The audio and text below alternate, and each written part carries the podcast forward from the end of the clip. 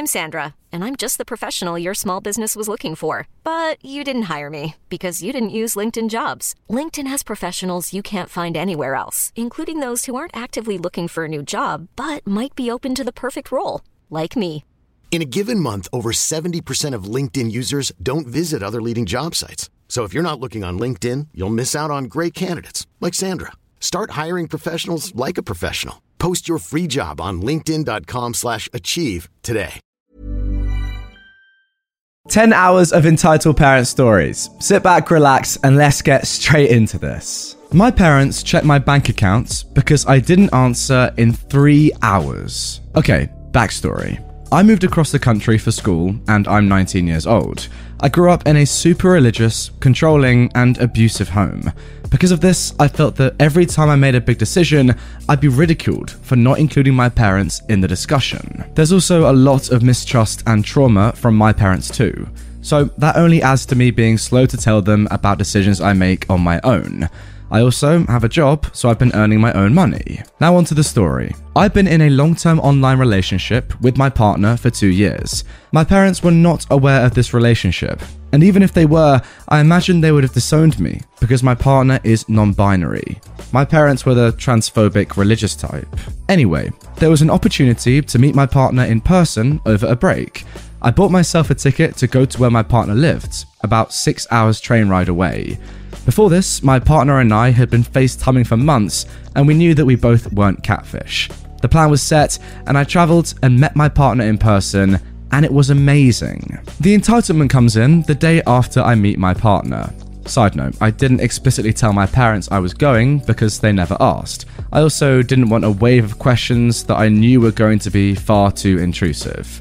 My dad had texted me asking what I was doing at around 7 my time. I saw it but decided to ignore it because I was having a good time with my partner. At around 10, I get several texts from my dad telling me to call him now.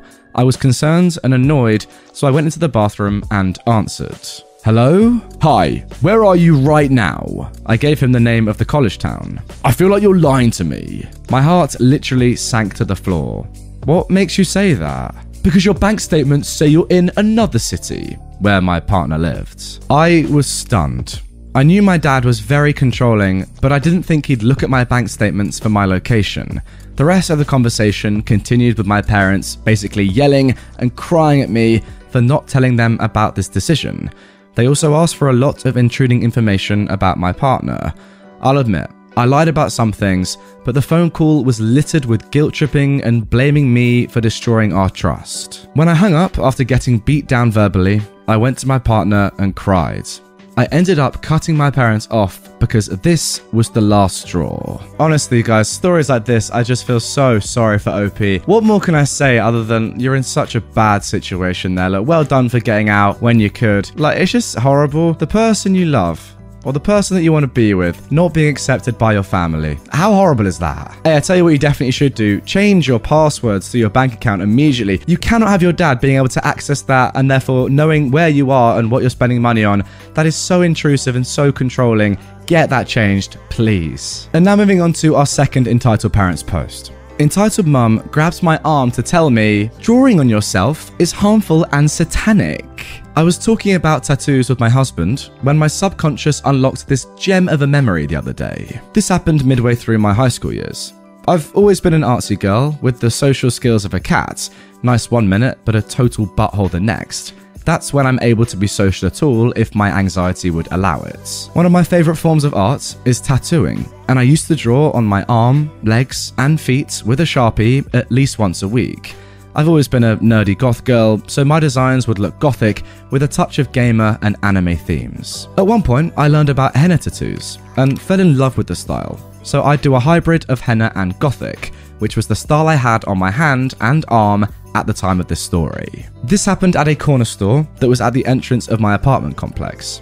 I would always get a quick snack and some juice from it after getting off the bus with some friends, but this day I left my money at home, so I ran home and headed there by myself. I walked past these ladies. One was sitting in a chair, and kids that were outside the store, talking. I said, Hi, excuse me, as I went around them to go into the store. They even said something along the lines of, Oh, how sweet. Young kids aren't polite like that these days, as I went in.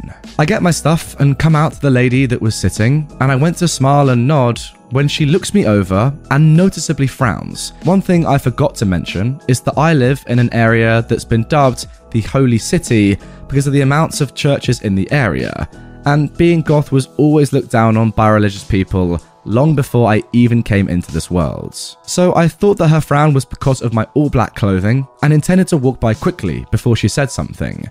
When she freaking grabs my arm, she then went on and said, You shouldn't do this to your body. Drawing satanic symbols and all this garbage is bad for your soul. What was so satanic that this lady thought it was appropriate to grab a minor over a rose with vines that led to my fingers and wrist that switched to a henna design. I tried to pull away, saying, It's not satanic, I just do this for fun. But she gripped my arm, saying, well, you still shouldn't do that because the markers are toxic. I had to stop my kids from drawing on their skin too before the ink got through their skin and into their bloods.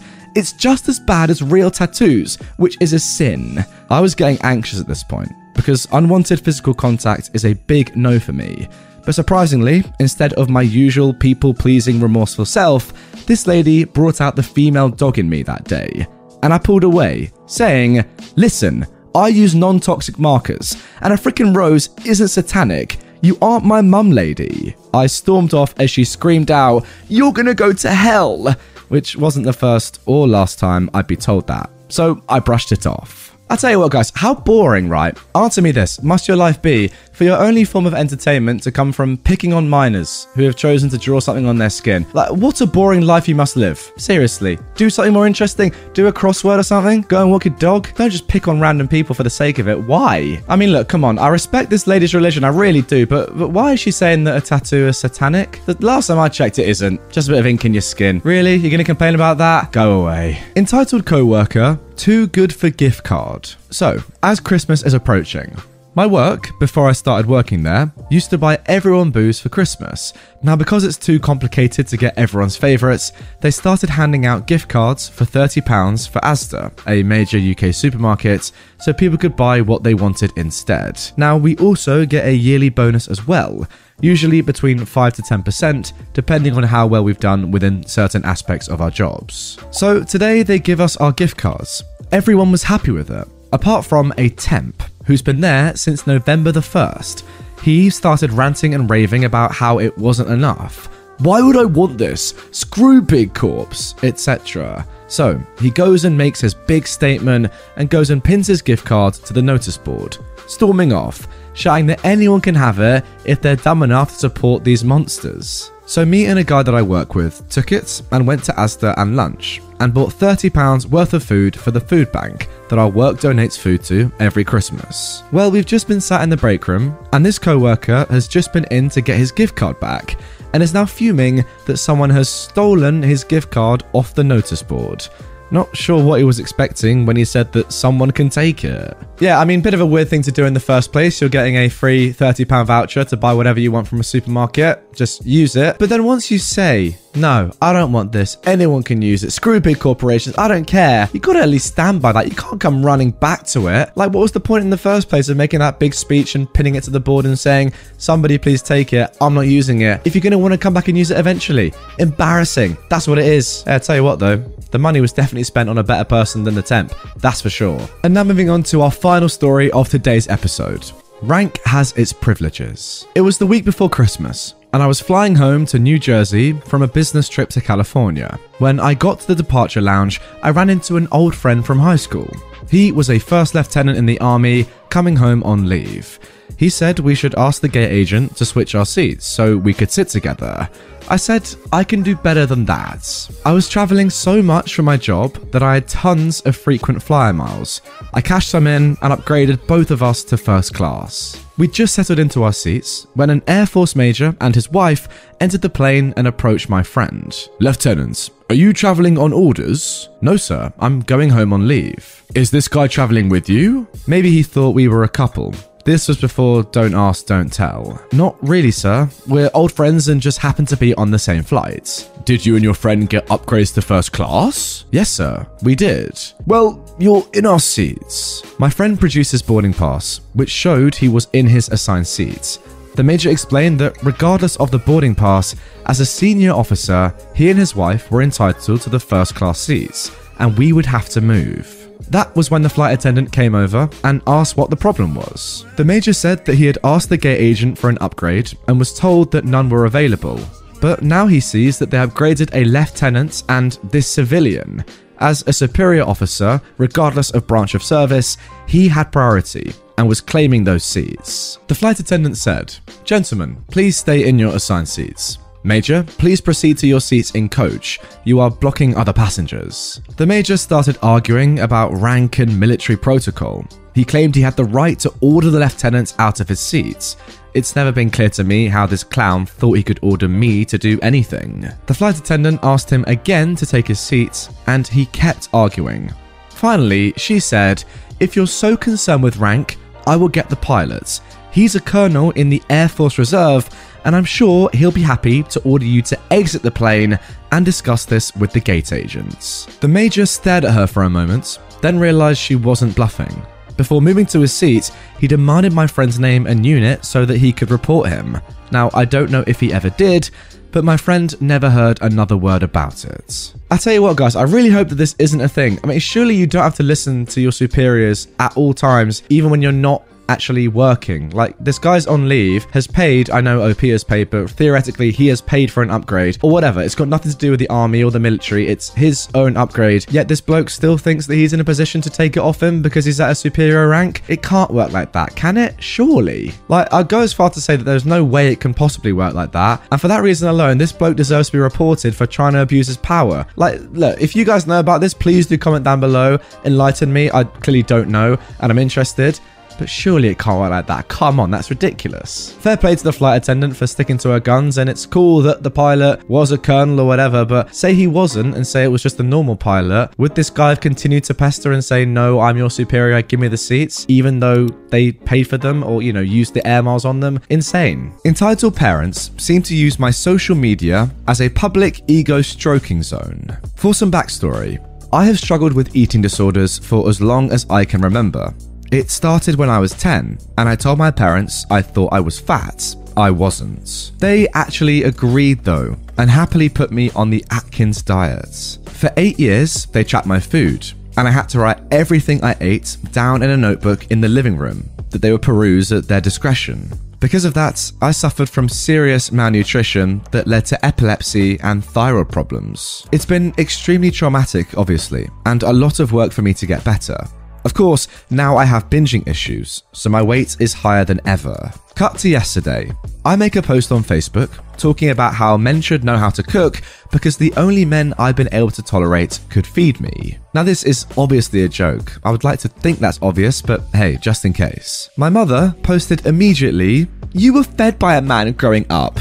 Great job, OP's dad, and tagged my father. My father, who pointed to my butt and said it was getting fatter, who told me he could hear me grunting because of my fat body when I was underweight, who laughed at me pulling my pants up over my guts when I sat down, and my mother, who forced me to strip naked in front of her every morning and get on the scale. I was terribly triggered by her comments and ended up deleting the whole post. It was so upsetting. I know I should cut them off. Their abuse is limitless, but it's so hard to. And the worst part is they think they're so freaking great, and I'm just their awful daughter who doesn't love them like I should. I'm not sure why I'm posting this, other than just to vent. Well, OP, it's clear that you've been suffering with this for a very, very long time now. I mean, pretty much your entire life. Your parents, I mean, it's pretty obvious to say, but they're not nice people. This is abuse. And um, yeah, it's about time that you posted and vented about it online and let people hear about it. Look, I know you even say in your own post that it's going to be so hard to cut them off, and you know that you should, but I think at this point, like, what benefit have you actually got from them being in your life other than them just triggering you again and again? I mean, it's still going on now, even now that you're an adult and you're still getting triggered by these people. At this point, it's got to stop, surely. Get them gone. To be fair, there's actually a great comment here, which I completely agree with. Block them from your social media accounts to stop their online abuse of you, then go low contact with only you deciding when to communicate with them. This might help you gain more control over your own life and end their abusive control Best of luck. Now, moving on to our next story. how my partner's lack of safety standards in a kitchen almost got my hand sliced open by multiple sharp objects over months and almost burned my leg on a 200 degrees oven. Back in high school, I took home economics, and you were assigned a partner to work with on your cooking station. I was assigned to work with Lauren. Now, Lauren was an unpleasant person in general. She was rude, disrespectful, would always backtalk, dismissive, bratty, and unremorseful.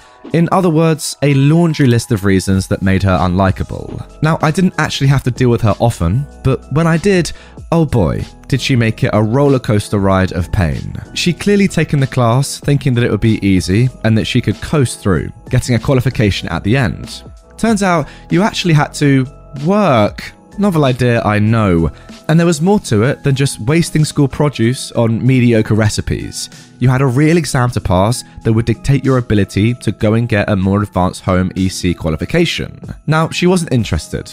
Fine, don't be, but the amount of times she purposefully sabotaged my dish or my prep are too many to count. I never return this favour, no matter how tempted I was, because I'm not a complete idiot. Despite that, the main thing that I didn't like about her in this particular class, aside from her degrading attitude, was that she had no sense of kitchen safety, even after it was explicitly explained to her by not only our teachers, but also myself that you couldn't do a few things that I considered to be common sense, such as leaving things like knives and can lids in the sink without telling me.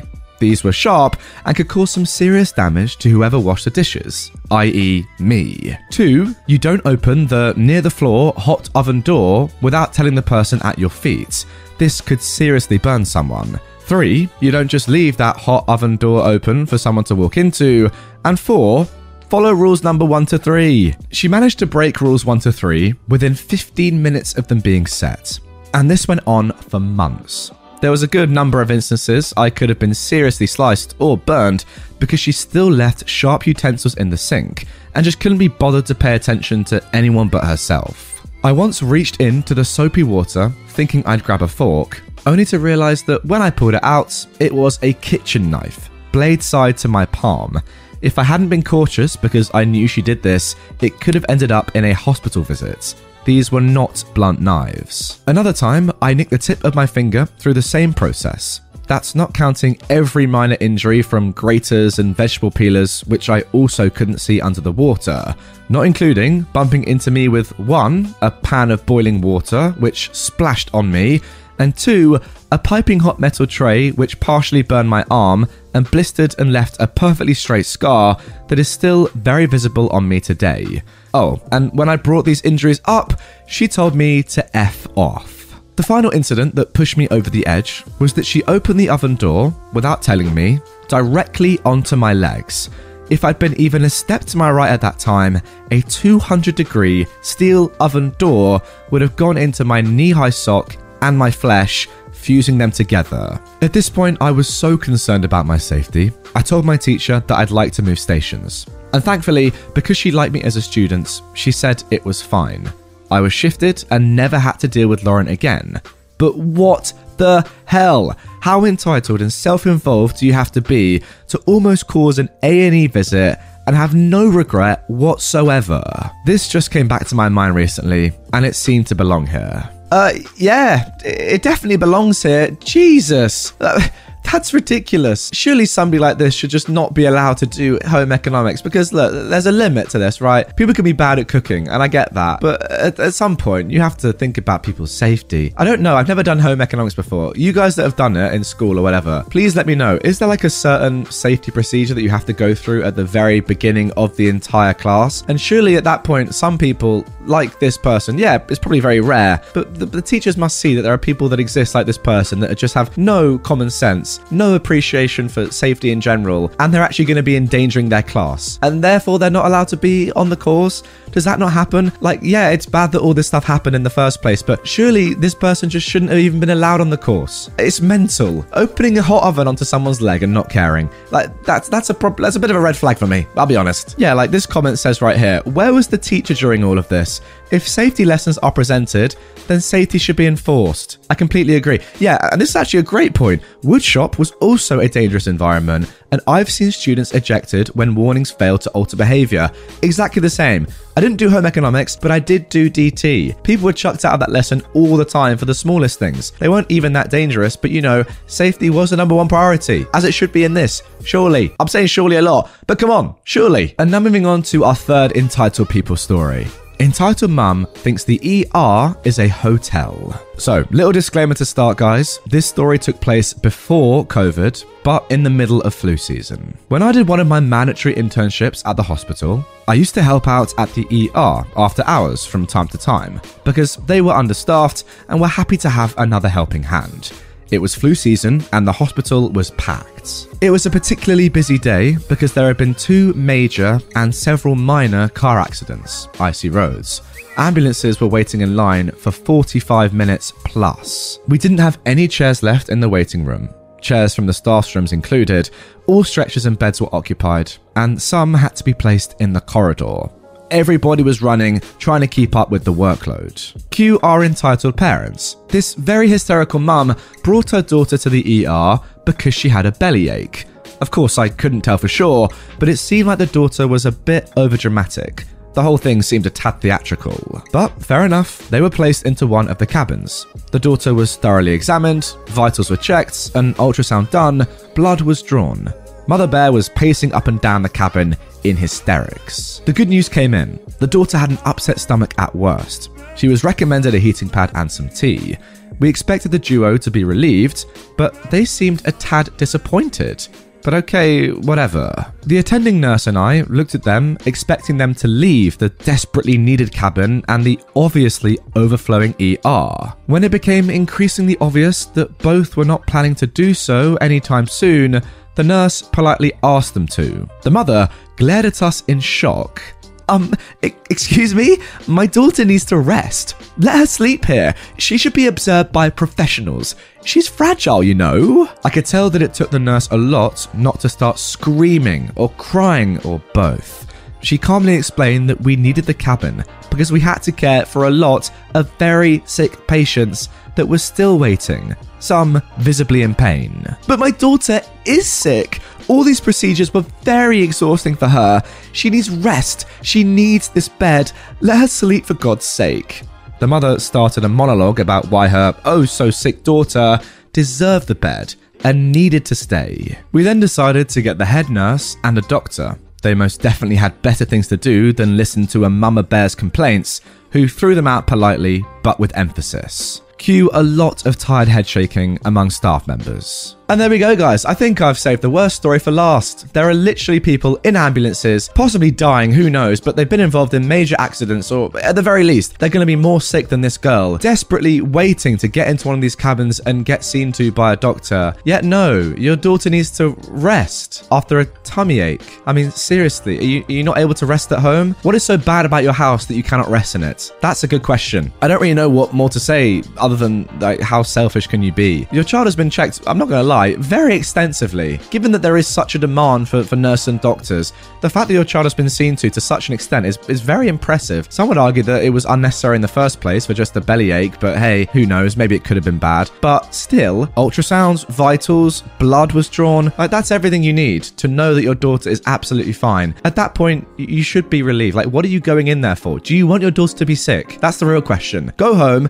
rest, your daughter's fine. Let someone who needs to see a doctor or a nurse desperately see a doctor or nurse. It's unreal, it really is. Uh, it's ridiculous. Entitled Cousin wanted me to do her master's thesis in two days. I, an 18 year old woman, am a freshman in college. My cousin, who is 30, is taking up her master's degree. She had to pass a thesis paper. The thing about my cousin is that since she was the golden child, she could get away with anything.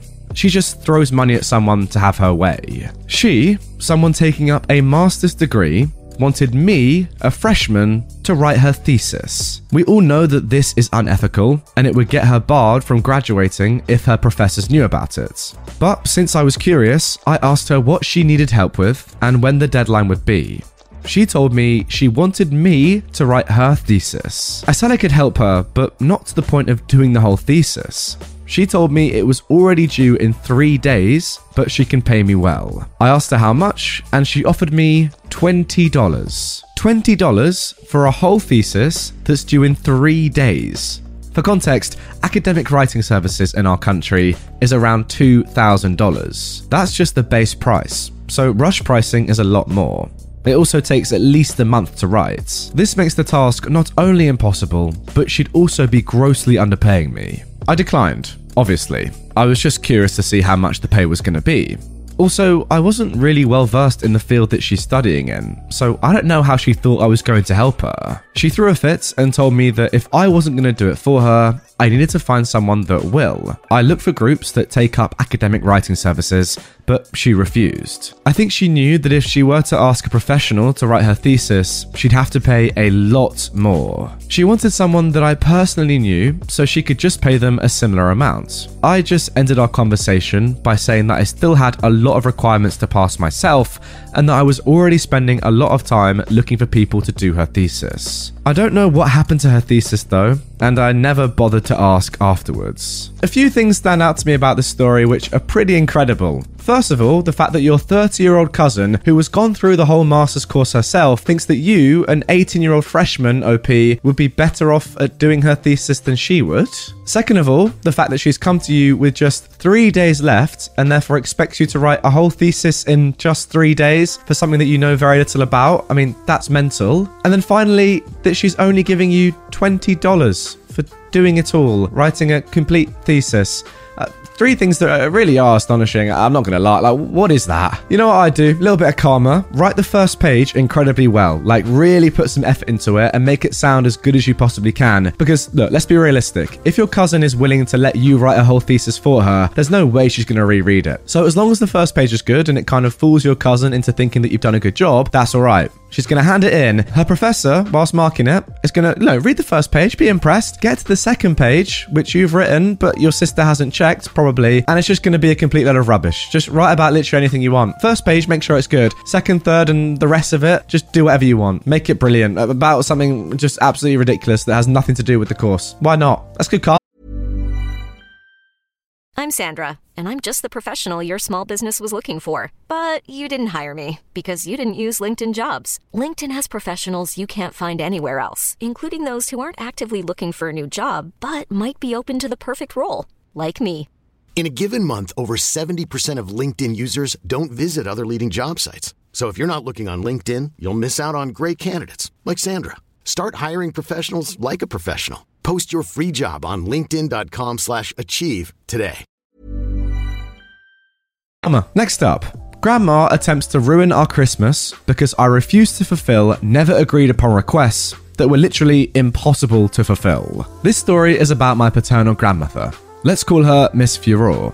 It takes place over the course of about one year in the blessed pre COVID times.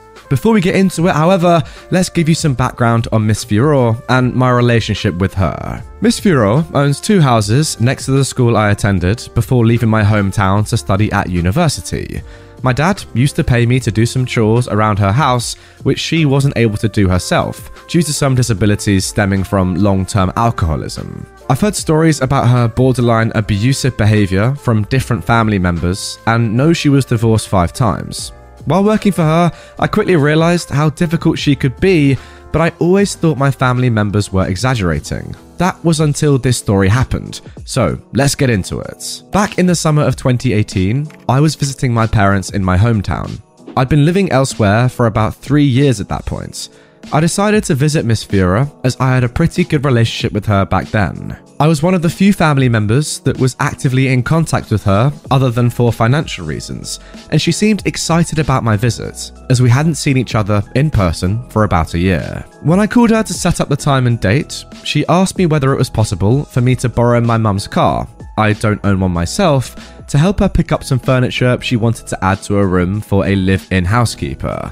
I cleared everything with my mum as I thought it wouldn't be much trouble. The day came and she picked up so much furniture it barely fit into the car, but everything seemed fine. I carried the furniture into the designated room through three very narrow staircases. It was a very old house in Germany. Afterwards, we had some coffee and cake together before I left. I then dropped off my mum's car and headed out to party with some friends from school who I hadn't seen in a while. The next day was when everything began. At around 9am, I was still slightly hungover from the great party the night before, and she called me demanding to know where I was, since I apparently agreed to help her assemble the furniture we bought. This was never agreed upon. She also demanded that I bring the car again, as she forgot to pick up some things the day before. The car, however, wasn't even in town, since my mum, the car's owner, needed it that day and had already left.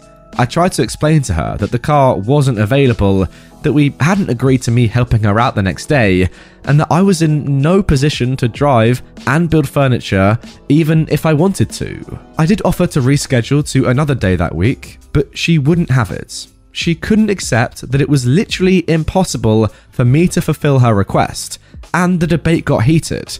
Now, I don't remember the specifics, but she tried to guilt trip me, which is when I snapped, and I told her that I wasn't her flying monkey here to serve at her pleasure. She hung up after that, and I thought that that would be that. Over the course of the next week, I tried calling her several times since I still wanted to help, but I wasn't able to reach her before I had to go back to my uni town. Fast forward to Christmas 2018. I was back at my parents' place for the holidays, and the last interaction I had with Miss Furore was the phone call I just described.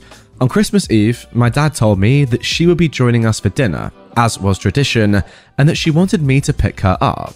Now, due to my dad's job, it was up in the air whether he would be able to join us that evening. So he added that Miss Furore would only attend if he was also there. In case he wasn't, I was just supposed to pick up the presents from her place. As it turned out, Dad had to work that night, so I just went and picked up the bag of presents. I drove to Miss Furore's place, parked in front of it, rang the doorbell, and waited for her to open. This could usually take a while, since her house is big and she isn't the fastest anymore due to the aforementioned disabilities. After a longer time than usual, I called her landline to inform her that I was there. She picked up and told me she was still in the bathroom and would be right there. It took her about 10 minutes to get to the door. Usually it takes about one, during which I was waiting in the snowy streets at minus 5 degrees Celsius, that's 23 degrees for you Americans. When she came to the door, she handed me the bag of presents for my parents and brothers. She also asked me to wish everyone a happy Christmas and added that she was hoping I would enjoy my presents.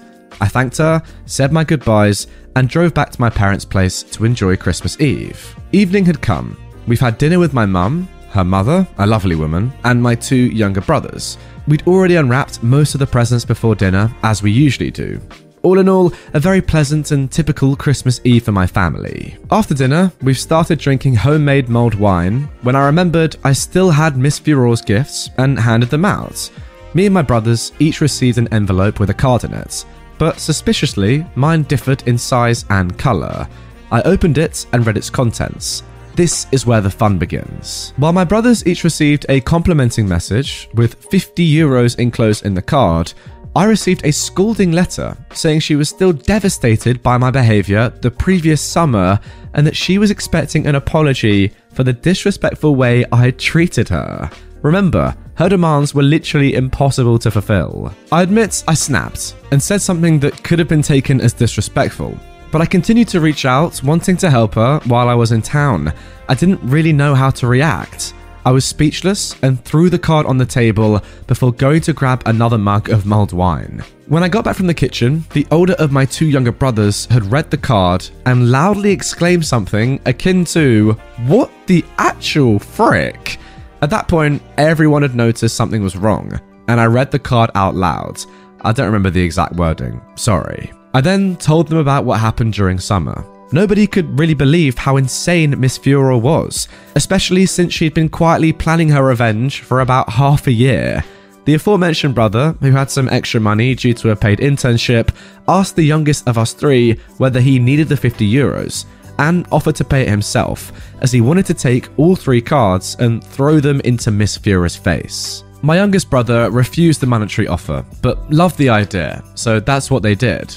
I don't really know what happened afterwards. All I know is that Miss Furore was not expecting that reaction, as apparently no one in our family had ever stood up to her the way we did. This concludes the Christmas part of the story. We didn't really dwell on the topic for the rest of the holidays and still had an amazing celebration together. Fast forward to the summer of 2019. My parents had planned a big family reunion to celebrate a couple of important dates in their lives coinciding major birthdays plus a significant wedding anniversary. That party was the first time I'd interacted with Miss Furore since the Christmas incident. I acted as if nothing had happened since I didn't want to cause a scene on my parents' special day, with most of our extended family being there. This is a rare occasion, since the family is spread around the Western world, mostly Western Europe and the US. We were together for about a week in my hometown, going to different dinner places every night, and we had a great and memorable time. I even got along with Miss Furore, albeit superficially and only in group settings. We never talked one on one. One evening, we were having a dinner at a really nice place, and she came over to the table that me, my brothers, and my cousins were at. They all know what had happened during the previous Christmas and were pretty angry with her. She asked whether I was willing to visit her one on one so we could have a talk about what happened. I was happy to, as I don't like to hold on to grudges, but I asked her that we talk at eye level, like adults, with mutual respect, as she had a tendency to twist the truth to suit her needs. I didn't say that part for obvious reasons. She agreed and asked me to call her to set up a time and date after the week long celebration was over. A day later, I received an email from Miss Furore stating that she no longer had any interest in a conversation as it was apparent from my demands that I hadn't grown and wasn't ready to apologize. She also wrote that she wasn't able to speak to me on eye level as she had much more life experience than me. Again, I didn't really know how to process this. I still don't, but enough time has passed that I've stopped caring about my relationship with her. Up to this day, nothing has really changed about the situation. I've seen her a couple of times at different family gatherings since then, and the interactions were fine. Probably because neither of us wants to dig this rubbish back up during otherwise great family times. But the issue itself was never really resolved. So, yeah, that's the story about how I learned that the reported insanity of my grandmother, Miss Furore, was not exaggerated. It might be mild compared to other stories on here, and I'm very happy that I have the rest of my loving and supporting family to rely on, but it's still something that has changed me in a way, so I felt like sharing. Hope you enjoyed reading yeah, for me, the tough part is when you have situations like this where you have one sensible person with common sense, OP, then one person is just absolutely dumb, like your paternal grandmother, and OP tries to use logic and, and work out the situation, try and understand what's going on. When in reality, if you look at it completely objectively, all you have is one reasonable person and one just completely dumb person. There's no understanding of that. You can't really like work out what the grandma is saying or what her intentions are or even the points that she's making because none of it makes any sense. So ultimately, I kind of feel bad for OP OP because he's going through this whole process of like, oh, what have I done wrong? Why is my grandma reacting like this? The real answer is she's just dumb and you're not. Like, it's just as simple as that, in my opinion. Oh my god, look at this is a great comment, by the way, below. There's a quote that I love, says this commenter, and I feel it fits here. Toxic people make you think you're holding a grudge when you're really holding a boundary. That is so apt. I feel like that's exactly what's happening here. Like this person, this grandma is making you think that you've done something wrong or that, you know, you need to change your ways. When in reality, you need to step away from her because she is just a toxic person. There's literally no need for you to even talk to her ever again. I don't think she offers you anything positive. So yeah, what's the point? They continue. She tried to tell you you're holding a grudge by not apologizing to her but what you're doing is standing your ground and demanding she treat you with respect that you deserve as one adult to another Good for you. I mean, there you go. Fantastic quote. And it pretty much sums up this entire story and your entire relationship with your grandma in one sentence. Lovely stuff. Entitled parents and sister are demanding I not take an incredible job overseas if I'm taking my adoptive daughter. My younger sister went through a pretty rough time as a young adult, drinking and doing drugs and generally being wild. She ended up getting pregnant and giving birth at age 18, when I was just a few weeks away from turning 21. Now, she didn't want the child after giving birth. She refused to even pick up the child and would leave her sitting in dirty nappies. Despite never wanting children myself either, I stepped in and adopted my newborn niece as my daughter. My then boyfriend, who I'd been with for three years, gave me an ultimatum him or her, as he didn't want children either. I picked her, and he left me, which resulted in me suddenly being a single mother. The first few years were rough as a single parent barely making ends meet, but I managed. and my sister had nothing to do with us. I never once hid the truth from my daughter that she was adopted, but I always assured her I loved her so much and was her mummy. When my daughter was six, my sister was finally clean and then wanted to have access to her. I allowed it, but stressed she would just be an aunt to her, and she accepted this though it's clear she struggled with the concept and sometimes acted more like a mother, which I always squashed quickly. Now, my daughter is 8, and I've been offered a job in a different country. The pay is almost double my salary, and the company is helping us find a home, putting my daughter in an international school and after school care. So, of course, I'm gonna take it. But it's resulted in my family having a meltdown about how I can't do this and how it's cruel to take my daughter away from her family and how it's not fair to my sister. My sister has told me she won't allow me to move away with her and that she'll fight in court to get my daughter back. I've talked to lawyers and it seems she doesn't have a leg to stand on, as my daughter is legally my daughter. But the rest of my family is telling me I'm being extremely cruel and that if I cared about my sister, I'd turn this job down. I left home at 16 and finished my education. My sister, meanwhile, is the golden child who gets away with everything she even now lives with our parents and doesn't work. My daughter, while sad to be leaving her school and friends, is excited for the move. I've been teaching her about the country every night before bed, and we've gone to some authentic restaurants to try food from there. I've also promised her that we'll fly back at least once a year to visit, and she can FaceTime and call her friends, of course. I feel like my family are angling for me to eventually just hand my daughter back over, as if I was just a temporary filler for my sister which will obviously never happen, and my lawyers are involved in this matter. So there we go, guys. Pretty interesting story to start off today's episode, but unfortunately, it doesn't end there. There is actually an update that was just posted yesterday by OP. So, I got a call from the school today that a woman not on the list had come round and tried to pick up my daughter claiming that she was the mother. She claimed there was a family emergency and she needed to take my daughter home early, now, only myself and my best friend are marked down as able to pick up my daughter. And when they wanted to see her ID, she got cagey and claimed she forgot it. And when they told her she couldn't pick her up without an ID, she shouted at them before storming off. I have spent all day on the phone to my lawyers and my boss. My schedule is being moved ahead. I'd wanted to give my daughter a final Christmas in our current home, but it's clear that's not a safe idea anymore. Our move has been brought forward, and my company is putting us up in a hotel until they help us find a home. I mean, look, guys, clearly a very tough situation all around. Um, your sister, I do feel bad for her, honestly. Obviously, like, this is not how it works. You can't give up your kid legally and then just go and get them back when you feel like it six years later. It obviously isn't going to happen. But I still do feel bad for her. Like, yeah, maybe she didn't want her at the start and she was a bad mother and wasn't in the right place to look after her child. That happens. She was very young. It's understandable. You know, she probably didn't even want the child in the first place. Well, she admitted she didn't. It is a tough one, though. Like, in the first part of the story, anyway, I can kind of understand where she's coming from. Like, she wants to be with her kid and now she feels a little bit more mature to deal with that. Maybe, I don't know. However, that's clearly not thinking about UOP at all, and I don't really understand why your family are siding with her. Like, that just makes no sense to me. You've been the one that's taking care of your child now for six years on your own. Does that not deserve a little bit of credit? I mean, come on.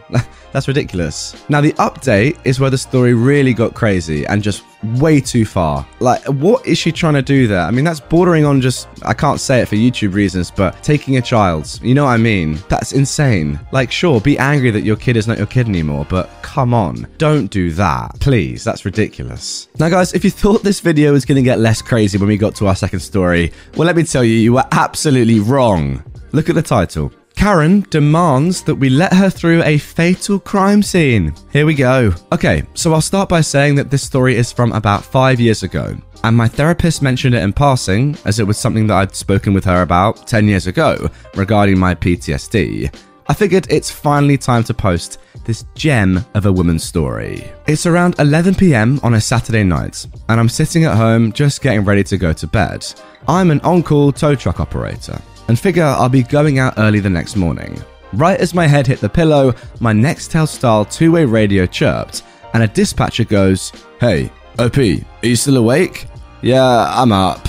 Good. We've got a one car accident in the next town over. The PD wants it expedited, so please hurry, but be safe. 10 4, I'm out the door. After a roughly 20 minute drive, I'm headed out of this small town looking for the accident, and I see it. The coroner and forensics vans parked in the road amongst a dozen squad cars. A typical one car accident just has one officer sitting with it for paperwork reasons, with the tow operator. Obviously, at this point, I know that things just got a lot darker than I'd originally been told. Sparing the gory details, what had happened was six kids between 17 and 20 had been in an SUV while driving drunk, and only the driver had his seatbelt on. The vehicle swerved off the road, and the driver went to correct. However, one, he overcorrected, and two, the road on that side had about an 8 inch lip, which made it extremely rough of a transition to pull a vehicle back onto the road. As it came back on the road, the driver fishtailed, trying to correct back in the other direction, and again overcorrecting. This sent the vehicle rolling down the road in and out of the four foot drainage ditch next to it. All five passengers were ejected and died on the scene. One of the passengers was trapped under the SUV that came to a rest in the drainage ditch on its roof. The other passengers were strewn across the road with sheets over them. I set up my Peterbilt rollback at a 70 degree angle across this two lane road and start to work with forensics and the coroner to remove the vehicle from the ditch, as well as preserve as much evidence as possible. No sooner than I get this winch tight on my truck than I hear frantic beeping of a car horn. I turn around, and directly behind me is a woman who looks to be in her early 40s, who is now just holding the horn down, letting it blare non stop as she's yelling out of her window. I ignore her and turn around to go back to this delicate job I'm in the middle of wondering how Karen had gotten past the police roadblock that was roughly a third mile up the road at the nearest intersection to obviously keep traffic out the area. As I'm slowly maneuvering this £8,000 vehicle from the roof onto its side, the honking stops. Maybe eight seconds later, I then feel a hand grab my shoulder and attempt to spin me around. Now, I'm 6 foot 3 and 280 pounds, so there's absolutely no way that this 40 something 5 foot 4ish, 160 pound woman is achieving this goal. I let out a sigh as I stopped winching on the vehicle and looked at the sky with my eyes, asking every god I can think of for the strength to not headbutt this female dog. I turn around and attempt to say, Mom, the road is closed due to a fatal act. I don't care what you have to say. Just get out of my way. I'm late. I'm extremely annoyed now, and I talk over Karen's continued complaints. Listen, you dog. Five people just freaking died here, and there's absolutely no way anyone is driving down this road for hours. I suggest turning around and driving back through the police roadblock you somehow got around. Now! Karen then opened with that line that we've all heard a thousand times. Excuse me, I live right there. She points back behind her vehicle, and I have to use this road to get to where I'm going. You will move your truck now, or I'm calling the police. By this time, the forensics crew has heard all the yelling, even over the loudness of my truck idled up and the PTO engaged, and have walked over. Forensics crew do not dress like police, especially in the middle of the night on weekends. They're dressed in plain clothes, but carry a badge on them, and they'll put on a hazmat style suit if needed. Now, none were needed on this scene, just gloves and such. Which one of you is the manager? said the Karen. This man won't move his goddamn truck and let me through. I'm calling the police. Now, at this point, she's actually holding the phone to the side of her head and talking to what we'd find later was 911. A forensic officer began Mom, I am the police, and I don't know. I don't want to hear any more goddamn excuses. Move the freaking truck now. She actually clapped between each word. At this point, I was done. You dumb idiot. Do your two remaining brain cells constantly compete for third place? The forensics officer actually was stifling a chuckle. Mom, if you don't get in your car and leave this crime scene now, you will be arrested. Just as the officer finished saying this, a squad car came screaming down the road from the same direction Karen came from and stopped behind her vehicle. The officer hopped out of his car, and the very first words he said were Karen's Miranda rights. Karen screamed, kicked, swore that everyone else should be arrested, and even tried to spit on me, which caused her to catch a tampering with evidence charge as we're on an active crime scene. By the time it was all done, her other charges were obstruction, assault on an officer, misuse of 911, interfering with an investigation. She took a deal that netted her 18 weekends in the county jail. However, I did tow her car as well. Monday morning, I met her husband, and he couldn't have been more embarrassed as he apologized over and over as he paid me and then inspected the vehicle and signed off that we didn't damage it. The impound cost roughly $600 as it was police initiated, after hours, and storage. Charges were 150 for the impound, 50 for after hours, $52 a day storage, and $5 a mile each direction from our office. Our office was roughly 15 to 17 miles from there. Uh, yeah, guys, so if you thought trying to steal a kid was bad, how about that? I mean, comment below, which one's worse? Uh, seriously, they're both not great, obviously, but you know, which one's worse? Stealing a kid or demanding that everybody present at a fatal accident where multiple people have died leave and get out your way because you're late for work? I mean, to be honest, I actually think the second one is considerably worse because, you know, that involves death. But still, wonderful stories there is all I can say. It's just, it's, honestly, what do I even say anymore? It's unbelievable, it really is. Karen rips off my headscarf, wants me arrested for assaults, and attempts to pepper spray a cop. So, this was back in college at the local Walmart that is known for always being interesting. I have so many stories from this place. I swear, this Walmart is like a Karen beacon. Some relevant info. I'm pale, and at the time, I walked with a cane. I've got a condition where my heart rate can get too high and my blood pressure can drop and I can pass out. From standing too long, usually, but anxiety can bring on episodes too.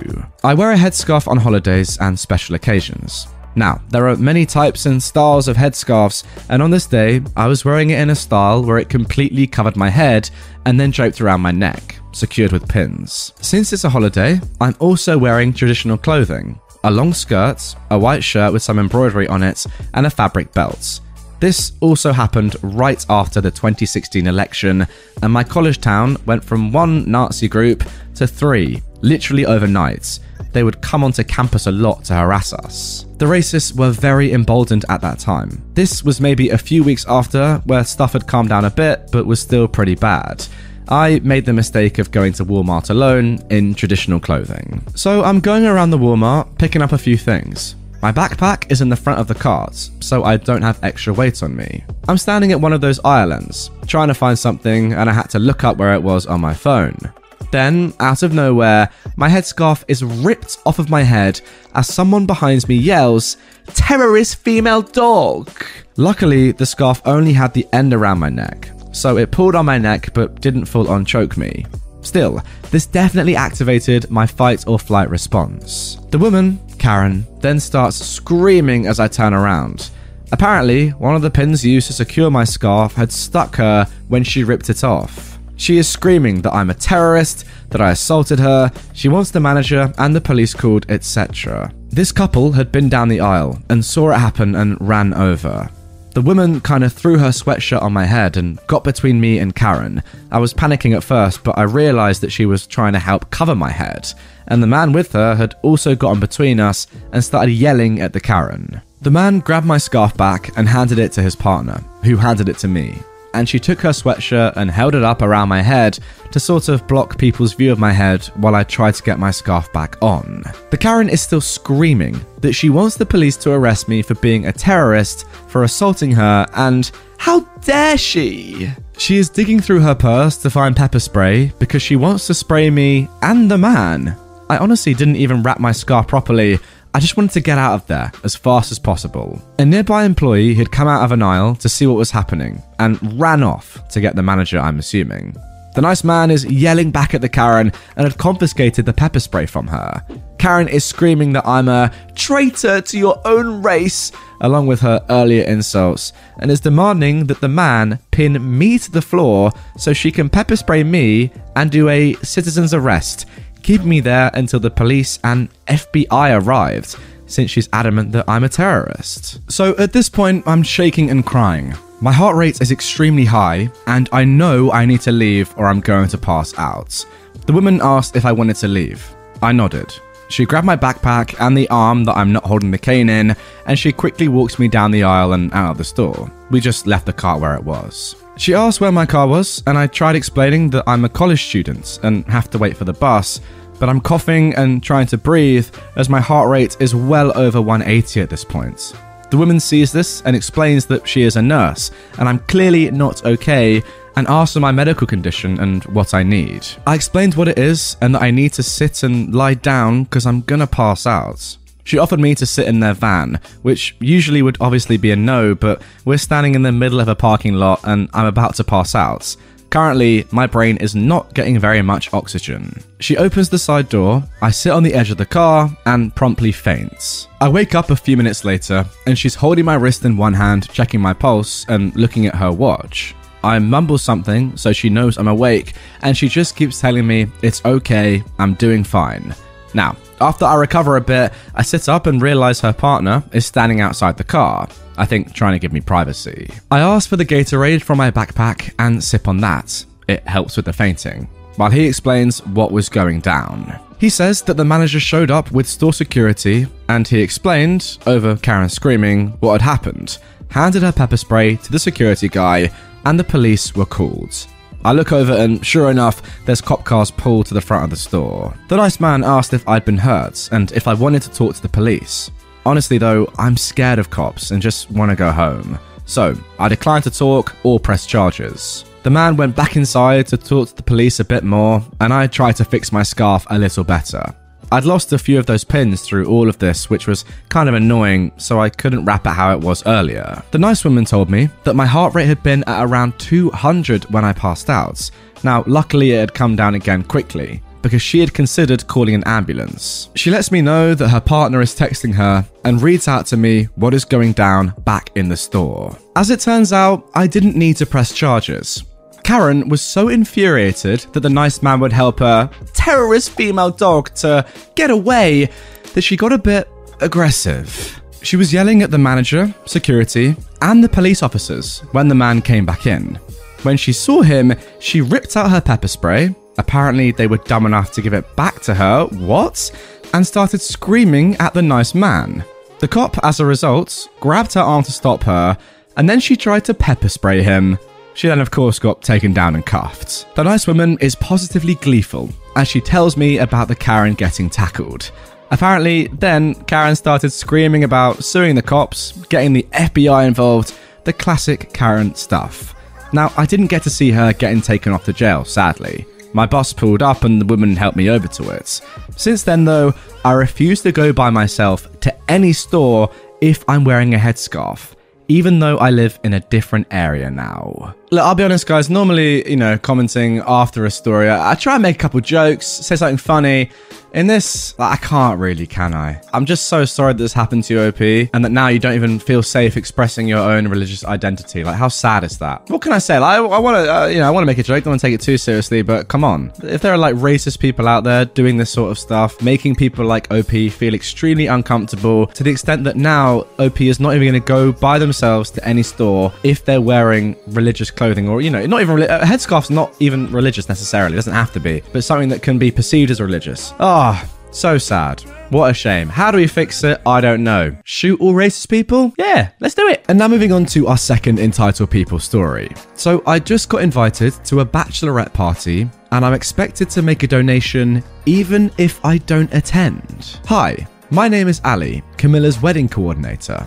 I would like to make you aware of the bachelorette party details. This is the date and it's going to be in Las Vegas. Will you be in attendance? Please keep in mind, if you do not attend, a donation towards Camilla's expense would still be required. Please respond with a thumbs up or thumbs down at your earliest convenience. Thank you in advance. So, I got that text message earlier today. A few things to note. One, I've got no idea who Ali is. Two, I've got no idea who Camilla is. Three, I'm a guy.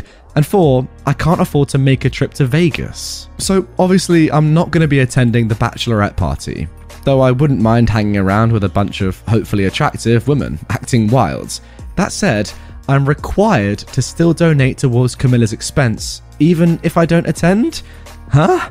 Even if I knew her, to say I'd be required to donate is a lot of things, including presumptuous, rude, unprofessional, tacky, etc., all of which I responded back with to let this wedding coordinator know. Ali then had the gall to tell me that I've got too much time on my hands, despite the fact that it took me a few hours to respond. If anyone knows who this Camilla girl is, one, don't respond here since I didn't change her name. I don't know who she is, and there isn't enough info to identify who she really is, so uh, let's keep it that way and two, let her know that she has an unprofessional and entitled person for a wedding coordinator. She's going to alienate some of Camilla's friends from her, and she needs to nip that behavior in the bud. Now, guys, amazingly, OP has actually attached an image of the full text conversation between Ali and them. Here we go. So, as you can see, the first message just comes out of the blue from Ali. Hi, my name is Ali, Camilla's wedding coordinator. I'd like to make you aware of the details of the bachelorette party in Las Vegas. Are you coming? If you don't, you're going to have to make a donation towards Camilla's expense and then respond up or down thumbs. So, OP responds Hi, my name isn't Ali, and I'm not Camilla's wedding coordinator. In fact, I have no idea who Camilla is, nor am I a female, so I definitely won't be attending. Also, even if I did know who Camilla is, and even if I were a female, I would not be required to donate towards her expenses, and it's rather presumptuous of you to try and say that it is. How would you like it if I told you that even if you weren't attending something of mine, you're required to make a donation towards it? It's rude, disrespectful, uncalled for, unprofessional, tasteless, tacky, and very obnoxious.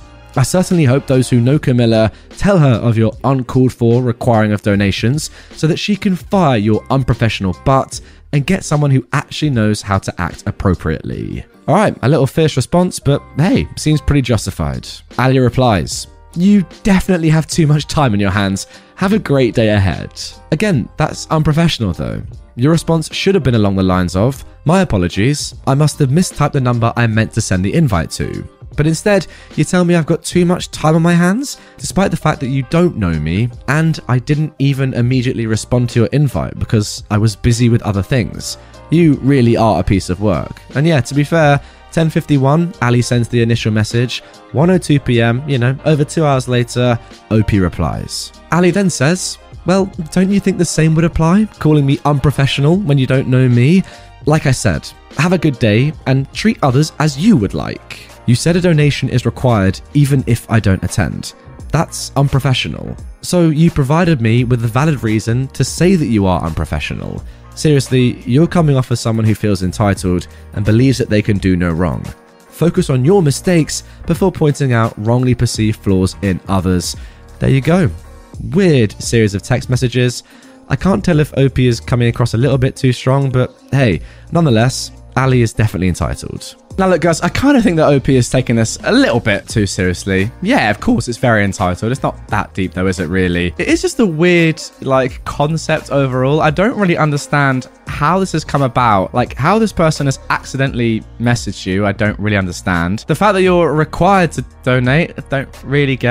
And they don't even say, oh, sorry, that was a mistake. You're not coming. It is all a bit weird. Um, but yeah, OP is taking it very seriously. I don't really know what to think about this one. It's just a very strange one. I do find it funny though that this person was getting annoyed by OP calling them unprofessional when they don't even know them, but they don't know OP. So, uh, yeah, it is strange. It really, really is. Entitled Mum demands I date her underage daughter. For some backstory, I am a 24 year old black dude. Unfortunately, I've always looked very young for my age. I'm about 5 foot 7, skinny, and I've got box braids, which adds to my youthful look, I guess. I do have a beard and moustache, but wearing a mask makes them pretty much non existent. Ever since I turned 18, I've had an issue of attracting younger girls because they assume I'm around their age. I always decline these girls. I work as a temp stocker at Walmart. On this particular day, I was wearing a black hoodie and sweatpants. What I do like about working at Walmart is that they let you dress comfortably as long as you don't look crazy. I didn't notice at the time, but the sweatpants that I wore clearly showed my prints. Oh, okay, so I actually didn't know this. Um, maybe some of you guys did. Print means as in like somebody could see your, you know what, um, outline. Crazy. So, I was minding my business, doing the usual work of cutting boxes and stocking shelves. There was some excess baking goods that I had to put on the top shelf, so I had to reach very high. I noticed someone in my peripheral to the right, and I didn't give it any thought. When I finished docking the product, I look over and see a girl holding chocolate chips staring directly at my crotch. My first thought was to tease her about it. My second thought was she actually looks quite young, and then my third thought was nope. She noticed that I caught her, and we locked eyes for like three seconds. She started to turn beet red from embarrassment and she didn't speak. I shrugged it off, turned around, and walked away, going back to my work cards. I proceeded to see the girl like four more times throughout the grocery aisles. She'd turn red, put her head down, and run away every time. It was funny and a bit adorable to me. The next time I see her, she was walking towards me with a lady who turned out to be her entitled mother. When we crossed paths, we locked eyes again, and I gave her a smile. All she could see was my squinted eyes. She did her usual look down, turn red routine. I stopped to put down and cut open the box I was holding when her entitled mum came to talk to me. Were you just checking out my daughter? no, mum. I'm not interested in your daughter. Oh, stop it. I saw the way you looked at her. You think she's pretty, don't you? Uh, yeah, she is pretty. I'm just not. You think she's pretty? It should be that simple. And you two locked eyes like lovebirds. You even made her blush. I can explain that. I caught your daughter staring at my crotch earlier, and she's embarrassed about it. I guess I smiled to signify it's okay and she shouldn't be embarrassed. The entitled mum looked directly at my crotch while I was talking. She was looking at it for what felt like a whole minute, but she finally looked up. Oh my god, you were sexually harassing my daughter? Uh, what?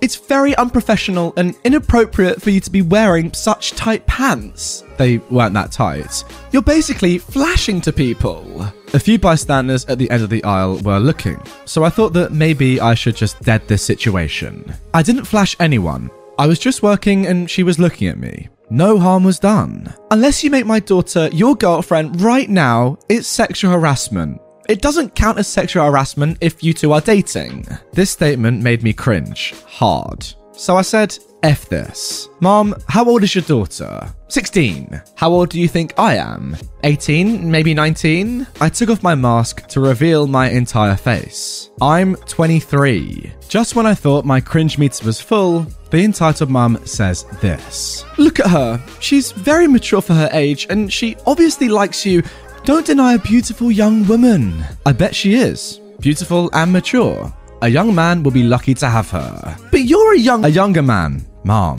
Oh, age isn't that big of a deal. Her dad is seven years older than me. I don't care. Okay, well, I guess we need to talk about your sexual harassment with the manager. I called the manager myself, and when she arrived, the entitled mum was quick to tell her. Hello, mum, what is the issue? This employee has been strutting around, flashing in this store and at my daughter.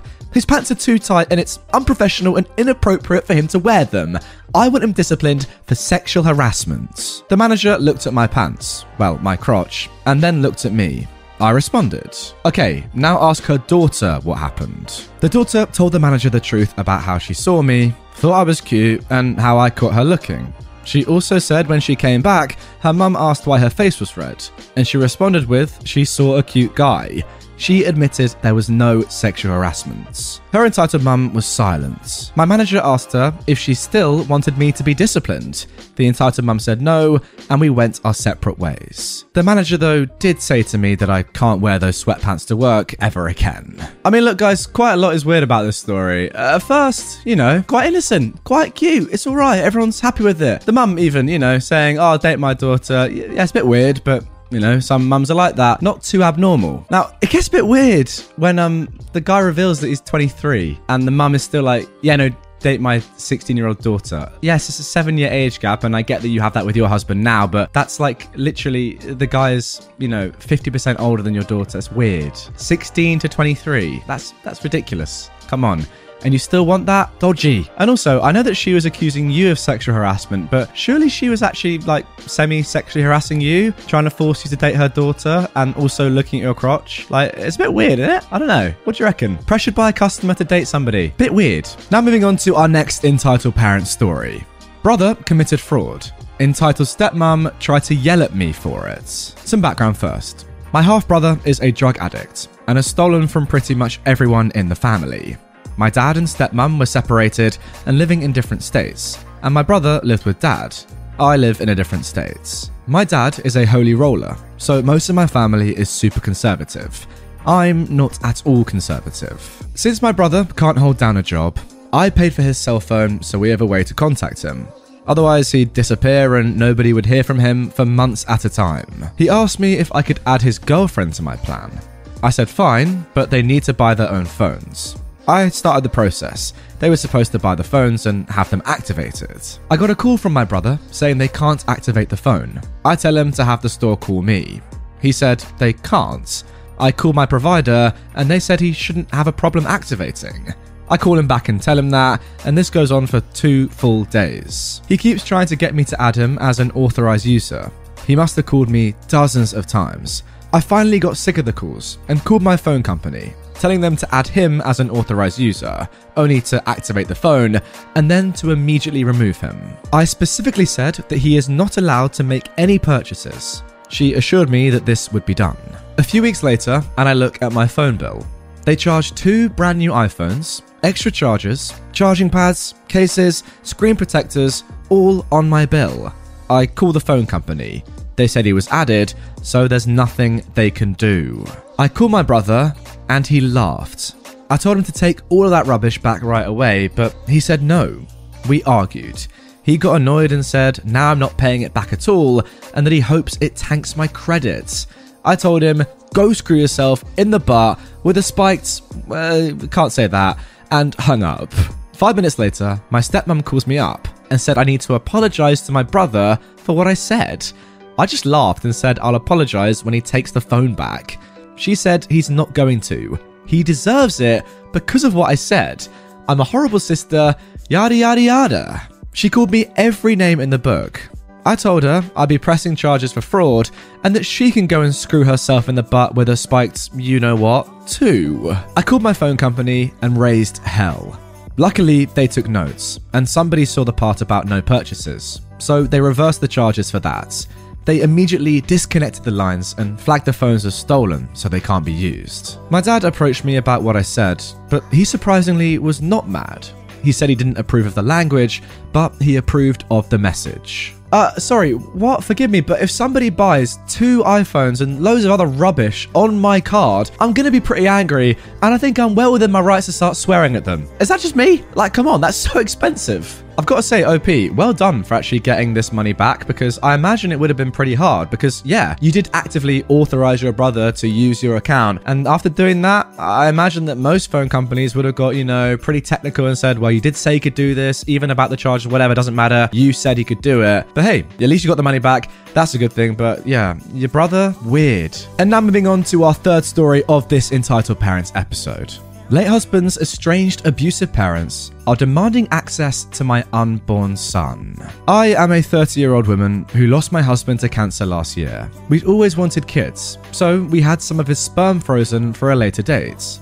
Sadly, he lost his battle and passed away. I'm now in a place where I feel capable, mentally, of taking care of a child myself and it was a success. I'm expecting a little boy. My husband's parents somehow got wind of this and are constantly demanding that they be allowed in my son's life as he will be the last part of their son. The thing is, though, my husband had nothing to do with his parents. Growing up, they were emotionally abusive to him, and he got out of there as soon as he could.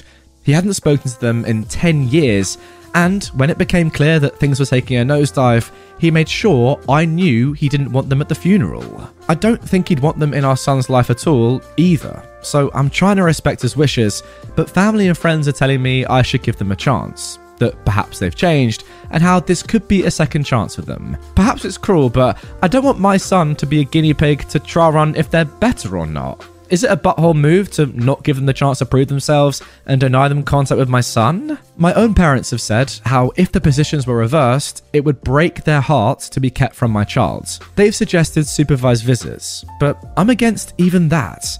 I'm feeling under so much stress about this as they're constantly messaging my social media, and I've had to block them. They've even been coming to my home to try and convince me. Wow, this one is actually so tough. Obviously, there's no right or wrong answer here. It just all comes down to your own perception. Where do you even begin with this? Like, how on earth would you even decide on a decision here? So hard. Like, first of all, you've got to respect your husband, right? If you're if you're 100% sure that he wouldn't have wanted his parents to have any contact with his child, in the same way that he had no contact with them for the last 10 years and left them as soon as he could, then I think ultimately, despite what everyone else is saying, you kind of have to go with that, right? I think the fact that they weren't even invited to the funeral or weren't even told about it is quite a major thing. If you're not invited to someone's funeral, you're probably not going to be allowed to see their kids. I don't know. It's a tough one, especially given the fact that your own parents, OP, are saying that if they were in this position, they'd be heartbroken. Like hearing that and then having to make that decision pretty much all on your own is so tough. Like, I don't even know what I do. Do you give them one chance, completely supervised, very structured and regimented to meet the kid and just see how they are and see if they've changed? I don't know. Comment down below, guys. You know what? If it was me in this situation, I'd say no. I'm respecting my husband. He clearly didn't want them to be a part of his life, so therefore they can't be a part of my life or our kids. That's my decision, but I don't know. This one is really, really hard. I'm interested to see your thoughts. Secret Santa. This seemed like an appropriate place to post this. Signed up for Reddit gifts again this year. Spent weeks trying to find a gift for my giftee. I wanted to get something that they listed in their interests, and they had a lot of interests. Narrowed it down to over 100 different gifts, but I couldn't narrow it down anymore, so I opted to send them a gift card instead. Their response was, Wow, I was expecting a more expensive and thoughtful gift. Okay, first of all, a little bit of context about what Reddit Gifts is. Think about it pretty much as the Reddit version of Secret Santa, but with literally hundreds of thousands of internet strangers taking part. So, Reddit Gifts is a giant online gift exchange that started connecting internet stranger friends around the world with one another in 2009. And last year, nearly 200,000 people participated. That's 200,000 internet strangers from 141 different countries, all putting their faith in one another and sending gifts around the world. Pretty awesome, right? I think so. Participating really is quite easy. It takes a few minutes to sign up, create a profile, then you wait until matching day. Reddit runs a big program that matches each person to someone else in a giant daisy chain. You get that person's username, and you can stalk that person in a friendly way to find a gift that they're going to love and then mail it off to them. And of course, somebody else will be doing the same for you anonymously. When you get it, you post your photos of the awesome gift on Reddit, and everyone celebrates together. Pretty much, this is a very wholesome event. It relies on people, you know, having integrity, actually going out there, getting a gift, and mailing it off. If nobody does that, the whole thing falls apart. You have to, you know, get into it, do the right thing and actually send a gift off and be grateful for the gift that you receive. Now, guys, that context is important because it just shows how entitled this person is. OP has said in the comments below that they sent a gift card worth more than $20 to the person when the minimum spend of the whole Reddit gift Secret Santa thing was $20. So they're spending more money than they'd be expected to. They're giving this person who they have no idea really anything about them, just their name and some pictures or whatever, some information they can find online, the ability to spend that money on whatever they want via a gift card. Yet still, this person is saying, no, I-, I wanted a more thoughtful gift and I wanted one that's more expensive. Again, to make this completely transparent, they don't know each other. They're complete internet strangers. How can you want a more thoughtful gift? You don't know the person. I, I don't get it. And asking someone to spend more money on you, someone that you do not know, that is so entitled. It kind of makes me wonder what this entitled person actually sent off for their gift to their anonymous stranger. I would absolutely love to know, but I guess we'll never know. I really have a thought in the back of my mind that it might have been something actually really bad, like cheap terrible, not thoughtful. This person's just entitled and self centered. I don't know. That's my thoughts. Now, moving on to our next post. Racist lady and her friend take up eight seats in a crowded airport. I was traveling with my brother and his five kids, ages 4 to 15. We were in the airport in Dallas, and the way the seats were set up, there was an entrance at one end of the row, and then they went all the way down to the glass, with two rows facing one another. Two opposite rows were pretty close together. Also, we're black, which plays in. It was packed, and there were seven of us, so we figured that we just have to stand around with the kids for 90 minutes or something like that. But then I spotted some empty seats, each with some stuff on it. Not a lot, but something like a purse, a jacket, and a little shopping bag. They were against the glass, and these two older white ladies sat facing one another and had set their roller bags up like a wall, preventing anyone from getting down the row. I figured that they were maybe traveling with a large group who had left their stuff, but it looked like one person's stuff spread out. So I figured I would ask Excuse me, ladies, are you traveling with anyone? They stared at me for a while.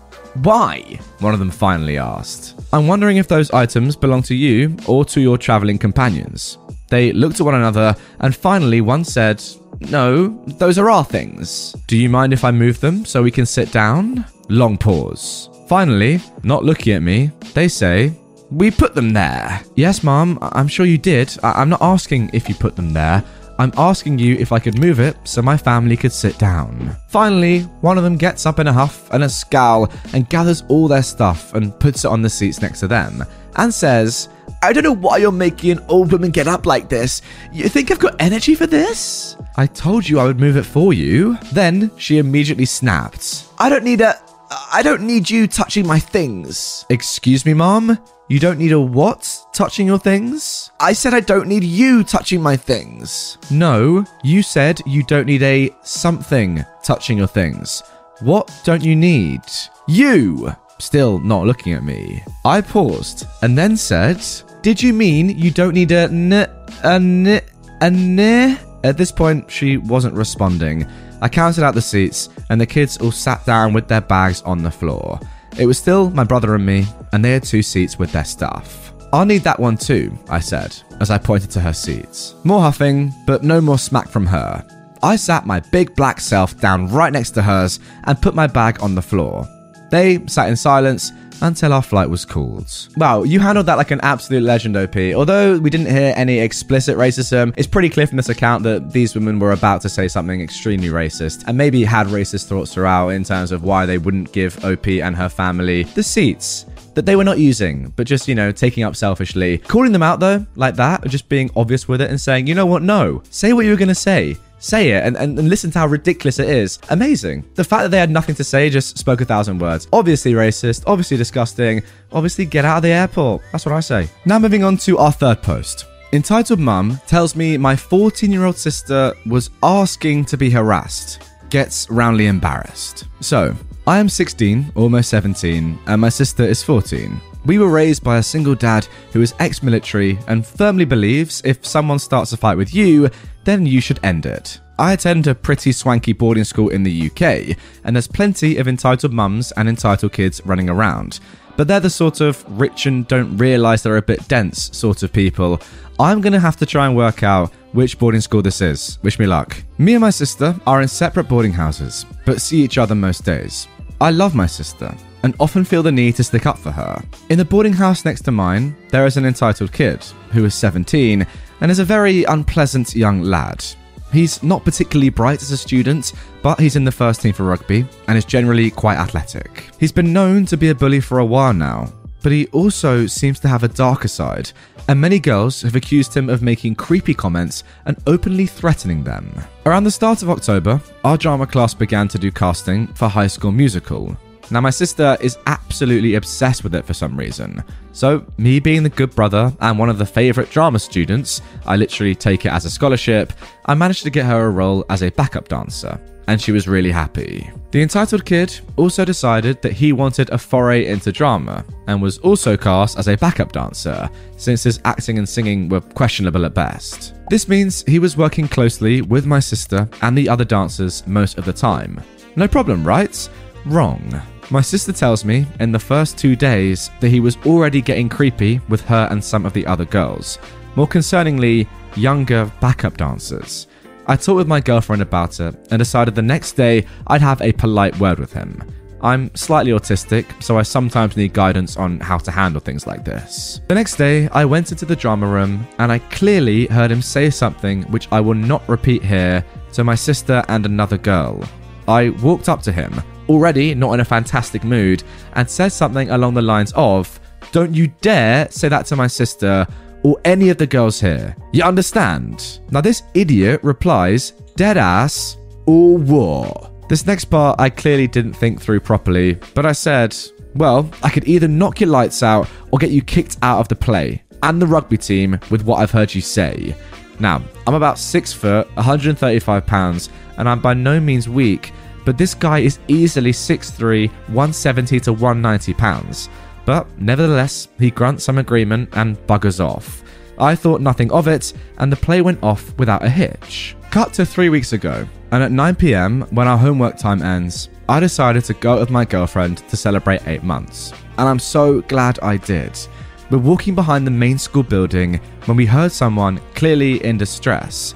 My girlfriend immediately went to find a teacher, and I ran over to see what was going on, since at first I thought somebody had tripped or something. I find the entitled kid has backed my sister into a corner and is threatening her, shouting obscenities, standing in a very predatory stance. She's lying on the floor with a noticeable bruise on her face and sort of shouting in anger and pain. I immediately sort of grabbed the kid and started throwing punches. My only goal was to get this monster away from my sister. Now, despite him having size and most definitely strength on me, I quickly realized every time he hit me, it didn't hurt so bad. But when I hit him, he felt it more than I did. I attribute this to the fact that I've gotten beaten up my whole life. Mainly because people assume the autistic kid won't fight back, while this prancy little princess probably isn't used to being hit. Eventually, I got him in a headlock, which I did maybe hold for a bit too long, and when I let go, he didn't fight back. So I just got up and started kicking him. I'm not one of excessive violence, but something about this predator attacking my tiny, relatively defenseless sister had me seeing red. Uh, yeah, mate, I'm not surprised. Of course, in a case of very bad timing, my girlfriend shows up with the teacher just as the entitled kid starts to get the poop kicked out of him by me. The teacher naturally separates us and gets us both sent to the head's office in the following morning. Fairly enough, seeing that the kid is badly beaten and that the teacher saw me kicking him, the head thought that I was the aggressor which also makes relative sense, since the entitled kid's disciplinary record is for the most part clean, and mine has a few fights on it. The entitled kid's mum, the queen female dog with the Karen haircut, fake nails, and very fake tan skin, arrives and promptly starts to go absolutely bat poop on me for assaulting her baby boy. I once again did myself zero favours by bellowing back just as loud about what a POS her child is, all in front of the head. I couldn't care less either. As far as I'm concerned, the entitled kid was about to assault my sister, and this dog was defending him. At this point, I was beginning to think that I could be in big trouble. Fights aren't something my school appreciate, and I could maybe even face expulsion. That is, until my girlfriend and sister show up. Having asked the head to hear their side of the story, claiming to have proof. It turns out that my sister, the clever one that she is, had started recording on her phone while it was in her pocket when the entitled kid approached her. I mean, what a genius. The video lasted seven minutes roughly and was full of the entitled kid threatening to assault her, saying how she should fight back, etc., and it ended after the teacher showed up. At this point, the headmaster decides that our parents will meet with him about the entitled kid's behaviour and mine. My dad told me that the entitled mum basically called me a menace to society, along with saying that I should be kept away from the normal kids. Alright, lady, I'm autistic, not psychotic. My dad, infuriated, said, Well, at least I didn't raise a paedophile. Amid their bickering, the head showed them the video, or better, a black screen and some audio. The entitled mum then tried justifying her son's words by saying, well, your daughter was asking for it, talking to my son like that. I'm surprised my father didn't cave her skull in for that remark. In the end, the kid was expelled, after some other girls also told the head some of the unsavory things that he'd said and done to them. His mother has also been permanently removed from school grounds. She was a careers advisor, apparently. My dad is proud of me, and my sister got pizza and will get a new computer for her bravery. She responded to all his creepy comments very insultingly. How brave of her. I should also mention that the entitled kid's dad is a charming fellow, also ex military, and was shocked to his core by both his son's actions and his wife's response to the video. He has profusely apologised, both to me and my sister, and has also said to my dad how remorseful he is that he didn't raise his son right. I thought it fair to add this, just in case anyone thought that he was like the entitled mum. I just thought I'd share what was a very mad experience. Wow, and there we go. You know what? Actually, yeah, fair play OP for talking about the dad there and explaining that he is not like his wife or their kid. It's actually quite impressive the fact that he is, you know, saying, openly admitting, I'm so sorry for what happened and I'm so so sorry that I didn't raise my son correctly. Pretty horrific story. I hate to even begin to imagine what might have happened if you and your girlfriend hadn't been there at that exact time. That is lucky beyond belief. But hey, maybe it was meant to happen. I don't know. Oh, your sister, fair play to her. It doesn't even sound like she's traumatized by the event. She was defending herself amazingly. The the you know the quick thinking to start recording on your phone at a moment of such terror is actually pure genius. And I've got to say, such a shame that people like this exist. But hey, at least he has been expelled. That is all we can say. My parents stalked me. I am 21. I am female. I understand that there can be dangers to dating, but the way my parents go about it is ridiculous. I met this girl on Tinder a while ago, and we've talked pretty much every day.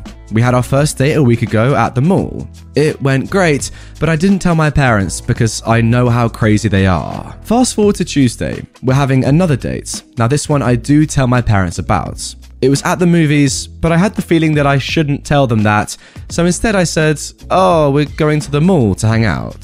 The movie went great, and I went over to my date's place afterwards.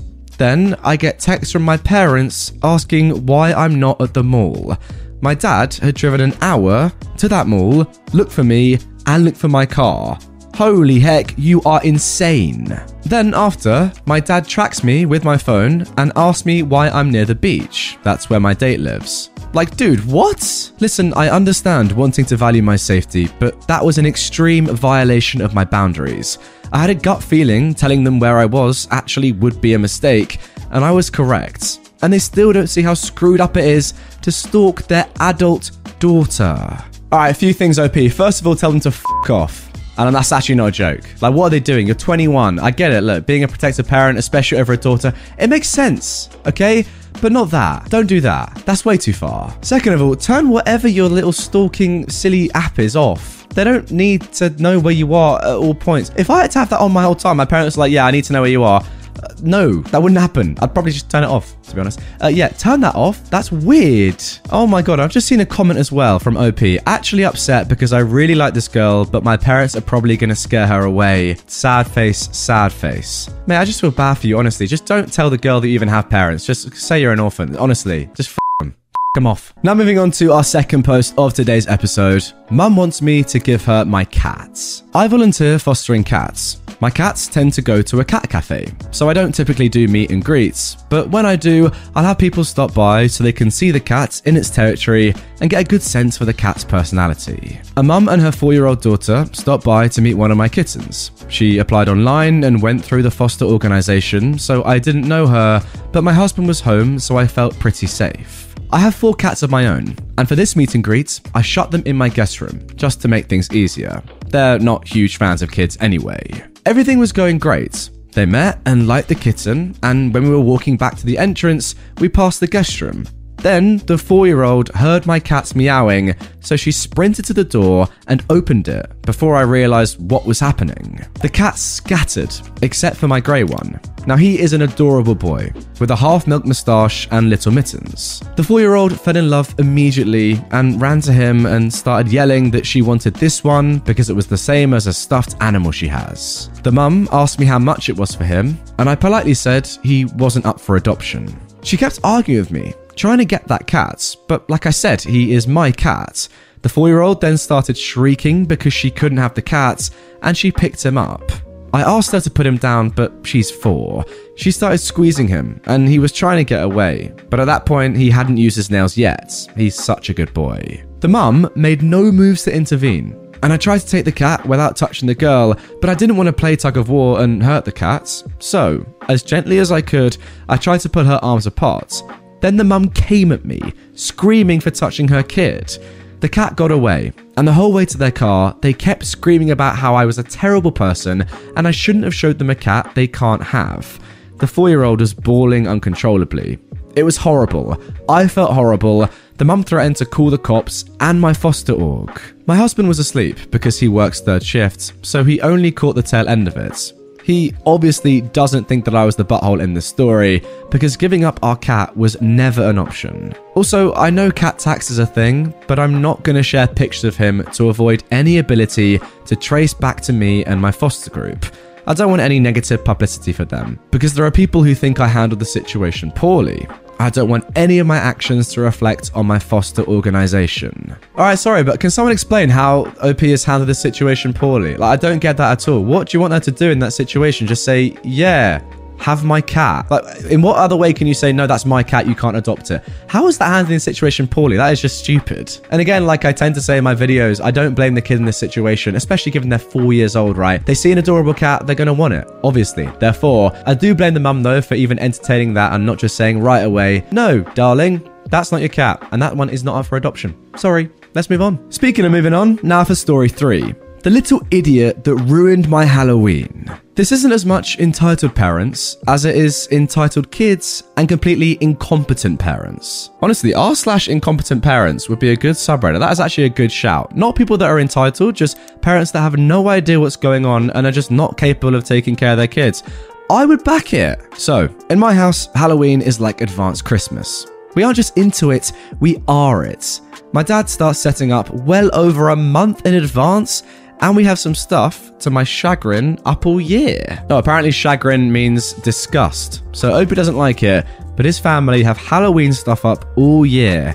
Now, if that's not Halloween obsessed, I don't know what is. The whole property, all the way around, has hundreds of decorations. So, this year, my dad drove over an hour to get the last Jack Skellington animatronic available in our entire state.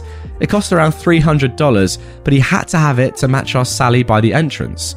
So, backstory out of the way, this family are a little bit obsessed. So, while my dad's out there amongst the animatics, giving tours and talking with our literal professional clown friend who's helping out, I'm on candy duty. So, a large group of kids come to the door and immediately knock Jack over because they're all wanting to crowd and not wait in line. But it wasn't damaged yet. They then almost knocked over Sally as I put Jack back up. Eventually, he's standing up and I can give them their candy but I don't even get a chance to say, take two or take a handful. This kid just takes a handful, then another. I tell him, okay, that's enough, and he takes another handful, saying, Wow, this is so much. I once again tell him, No, that's enough now, as I take the bowl and move it to the other side of the door, closer to the other boys. The same guy, though, reaches for a fourth, and I move his hand away. Finally, all the kids have candy, so everything's fine right? I can finally give the two little princesses who showed up their treats too now. Well, I guess I was wrong. As I'm reaching to the bowl to give to the girls, I see that same kid grab Jack and knock him forward on purpose.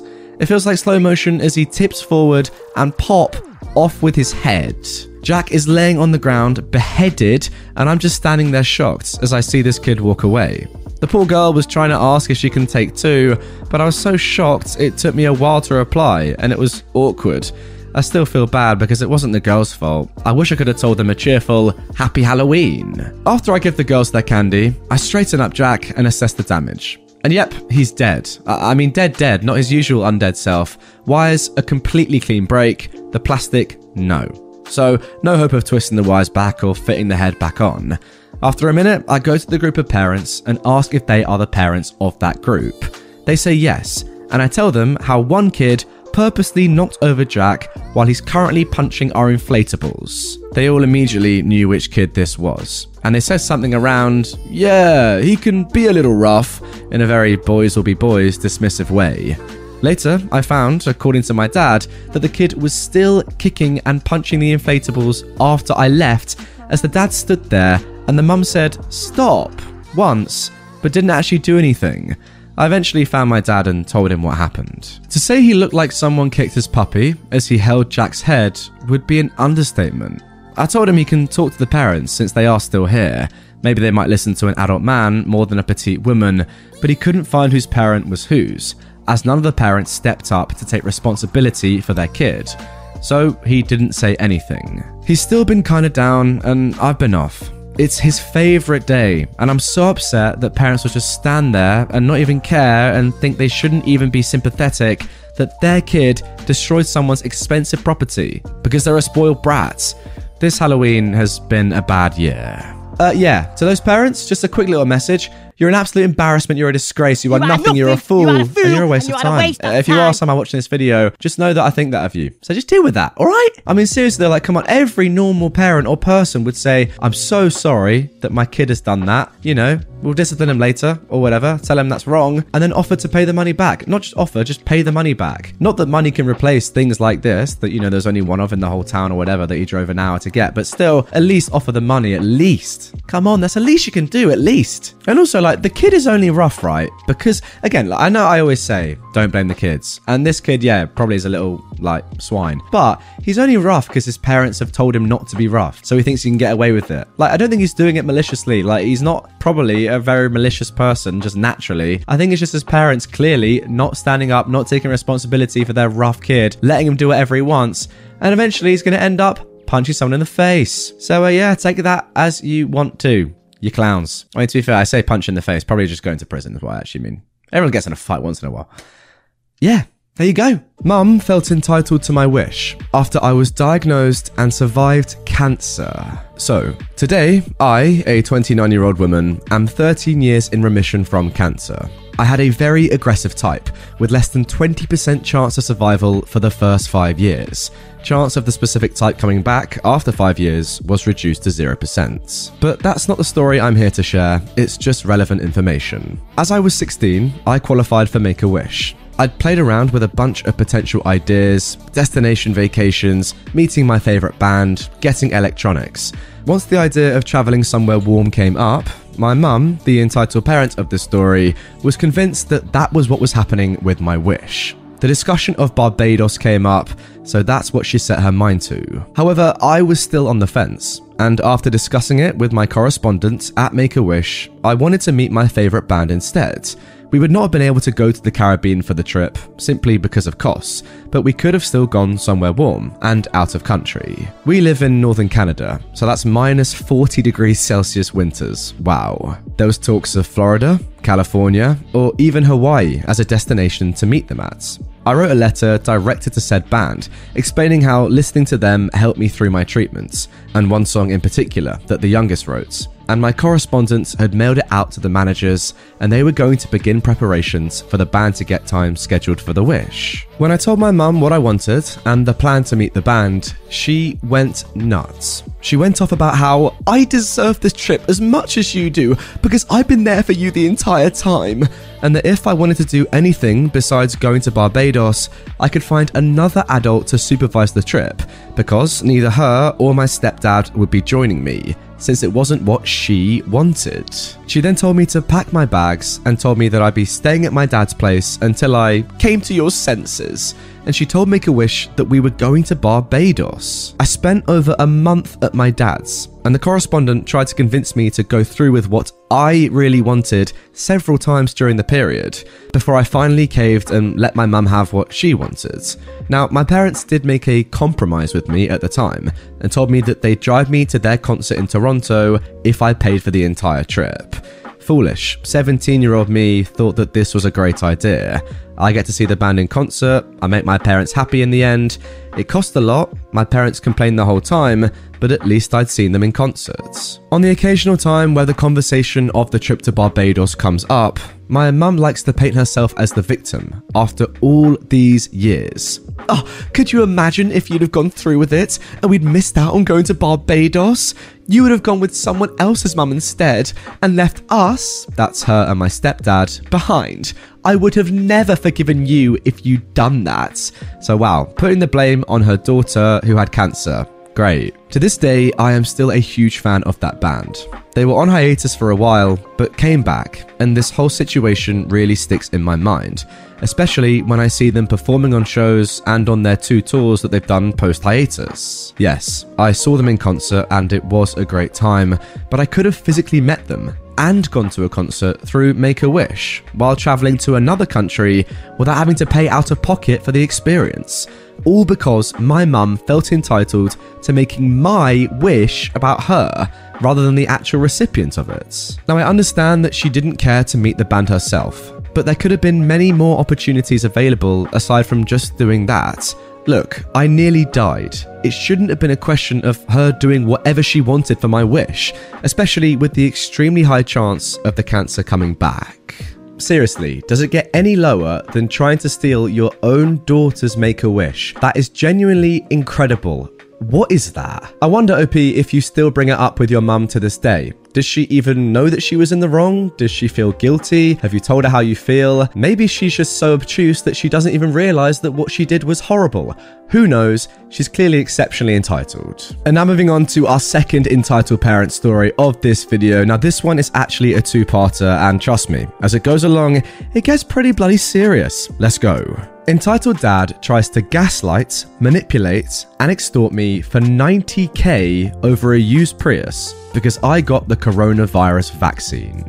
So, my parents are complete anti vaxxer Karens and Darrens. We're talking full on vaccines cause autism, and coronavirus was invented by Bill Gates to mind control us all with spike proteins horse paste guzzling types with no sense of personal responsibility or empathy for others. I repeatedly watched them get kicked out of businesses for refusing to wear a mask, and my Karen mother even had a meltdown in a grocery store that I'm surprised wasn't recorded and blasted all over the internet but that's not what this story is about.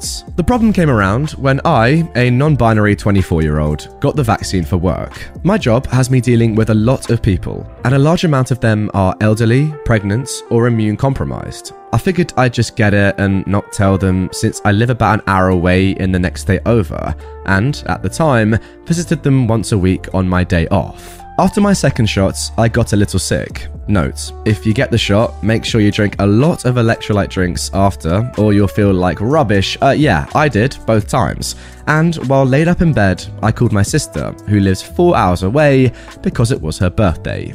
During the conversation, I mentioned that I'd gotten the vaccine. Unbeknownst to me, my Karen mother was in the car with her during a visit I didn't know about, and heard every word. She proceeds to have a five alarm meltdown at my sister's house, saying that I'm going to die while my sister gives me a play by play via text. When my mother returned at the end of the week, she called me and told me that I'm no longer allowed over at her house unless I take these supplements she got off Facebook to stop the spike proteins. Oh my god. And that I'm not allowed to visit my brother, who is 39 and lives two states over, or his kids now, at this point, I'd had enough of her rubbish and told her that my health is none of her business, and whether or not I can visit is my brother's decision, not hers. She exploded, and I hung up the phone. An important thing to note here is that the car I drive, a used Prius, technically belonged to my grandparents. After my grandmother had a stroke and got in a car crash, a minor one where no one was injured, thank God, they decided to give me the car since I needed one, and they told my dad to make that happen since he had power of attorney. He agreed to do it in exchange for $2,500 that he'd put towards the 90,000 Parent Plus loan he has from my college.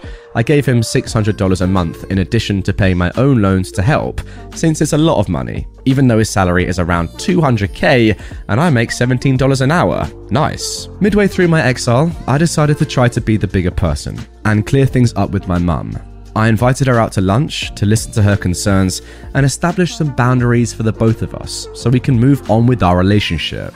Now, I know that sounds dumb, but I thought since she gave birth to me, I could reason with her and we could talk it out like adults. That didn't happen. The entire lunch, she treated me like I was diseased. She wouldn't touch or hug me and kept her food as far away from me as possible. When I tried to broach the subject of apologizing and patching this up, she launches into a tirade about how she will not compromise or walk on eggshells for me. For no reason, she also drags my sexuality into it. I've been openly queer since I was a teen, and while they're not openly disapproving, they still do avoid the topic like the plague. I never told them I was non binary because I knew how they'd react, and she said that since it makes her uncomfortable, I needed psychological help. That was my last straw. I said goodbye, walked away from the table, and decided to go no contact while I grieved and made a plan for how to move forward. Fast forward a few weeks when I went to renew my tabs and made an appointment to renew my license. They get sent to my parents' house because my dad still holds the title. Since I still had limited contact with my dad, I asked him about it and we agreed to get the car title settled. I tell him I'll go anywhere but the house to do it, because I didn't want to face my mum while I was still angry and say something to her that I'd regret. He kept moving the time and place around until last night he called and finally said either I come to the house to confront them or he'll call the police. I remind him that they both forbade me from going back to the house and I kid you not, he went full gaslights and says, No, we did not. You're making stuff up. I tell him I'm not going to the house, and that's when he told me I needed to come back for the title paperwork and to sign a promissory note. I ask him what the promissory note is for, and he told me it's an agreement to pay the Parent Plus loan back to him. He literally said it was the only leverage I ever had over you, and that if I didn't sign, I wasn't getting the car. I told him it wasn't my loan, and he got really angry and called me a bunch of names. He ended the conversation by telling me that either I show up at the house or forfeit the free car. I asked for my $2,500 back, and he told me to F off. After a night of crying, I called my sister and made a plan to close the bank account my dad has access to and just get a different car with the money I have in my savings and leave my grandparents' car and keys in their driveway while they're gone. Just mail them some money each month for the loan without a return address. A used Prius is not worth signing my life away to some entitled POS. Yo, what is it in this episode with entitled parents and their own children? Like, I've always thought that, you know, parents would be the ones to look out for their kids and help them, not, you know, completely go against that and just treat them horribly like we're seeing in this video. I don't know, makes no sense to me. It's a strange one. It's just really weird because you've been the one that's actually paying them in the first place, and now they're trying to use you even more. I genuinely thought that it was only your mum who was the bad parent, to be honest, early in the story. Like, she was the anti vaxxer, the crazy one. But no, your dad's just a strange strange. What a weird couple of people. Anyway, guys, this is only part one. The story has developed. Let's get into part two. Okay, then, part two. Hello again, Reddit. I'd first like to thank everyone who commented on my original post. I cannot explain to you the relief in knowing I'm not alone in this and that your advice was extremely helpful. Yeah, guys, honestly, the comments on the first post were so supportive. I didn't show you them, but I read through them myself. They were brilliant, to be honest. It's been a whirlwind of a week. But I can proudly say that I've now officially gone no contact with crazy anti vaxxer mum and dad. Honestly, I've never felt more relieved. I knew after the post that I had to do something as soon as possible. I decided at the end of my last post that it wasn't worth keeping the car. I texted my manager at work on Sunday and she greenlighted a PTO day for me the following Monday. For those of you that don't know, like me, PTO stands for paid time off. First thing I did was go straight to my bank the moment it opened and I explained my situation. The clerk I worked with was extremely understanding and helped me plan a strategy. I couldn't ditch the car until Saturday, and I didn't want my entitled dad figuring out what I was up to until it was too late. She suggested we keep the old account up since he could see it, but move most of my money to a new account through a withdrawal deposit, so it just looked like I paid rent or something. While we worked the transaction, I texted my entitled dad, agreeing to meet next week, Thursday, to sign the promissory note. This smug butthole replied that that was fine and said, It's good that you're coming to your senses. I'm amazed I didn't pull something with how hard my eyes rolled. Once I finished up at the bank, I thanked the clerk and moved on to my next move. Obviously, I was going to need a new car. I'm sure my dad thought he wiped me out with that 2.5k. He didn't have access to my savings accounts, so he didn't actually have a clue how much money I actually had saved up. Late Sunday nights, I inquired about a lot of used cars in my area and got a response back from a dealer who had a car I liked with decent mileage right in my price range. After the bank, I drove over there, and after a quick inspection and look at the car's history, I went ahead and bought it. While I waited for all the paperwork to go through, I tapped away on my phone and extricated myself from everything I shared with them car insurance, health insurance, everything.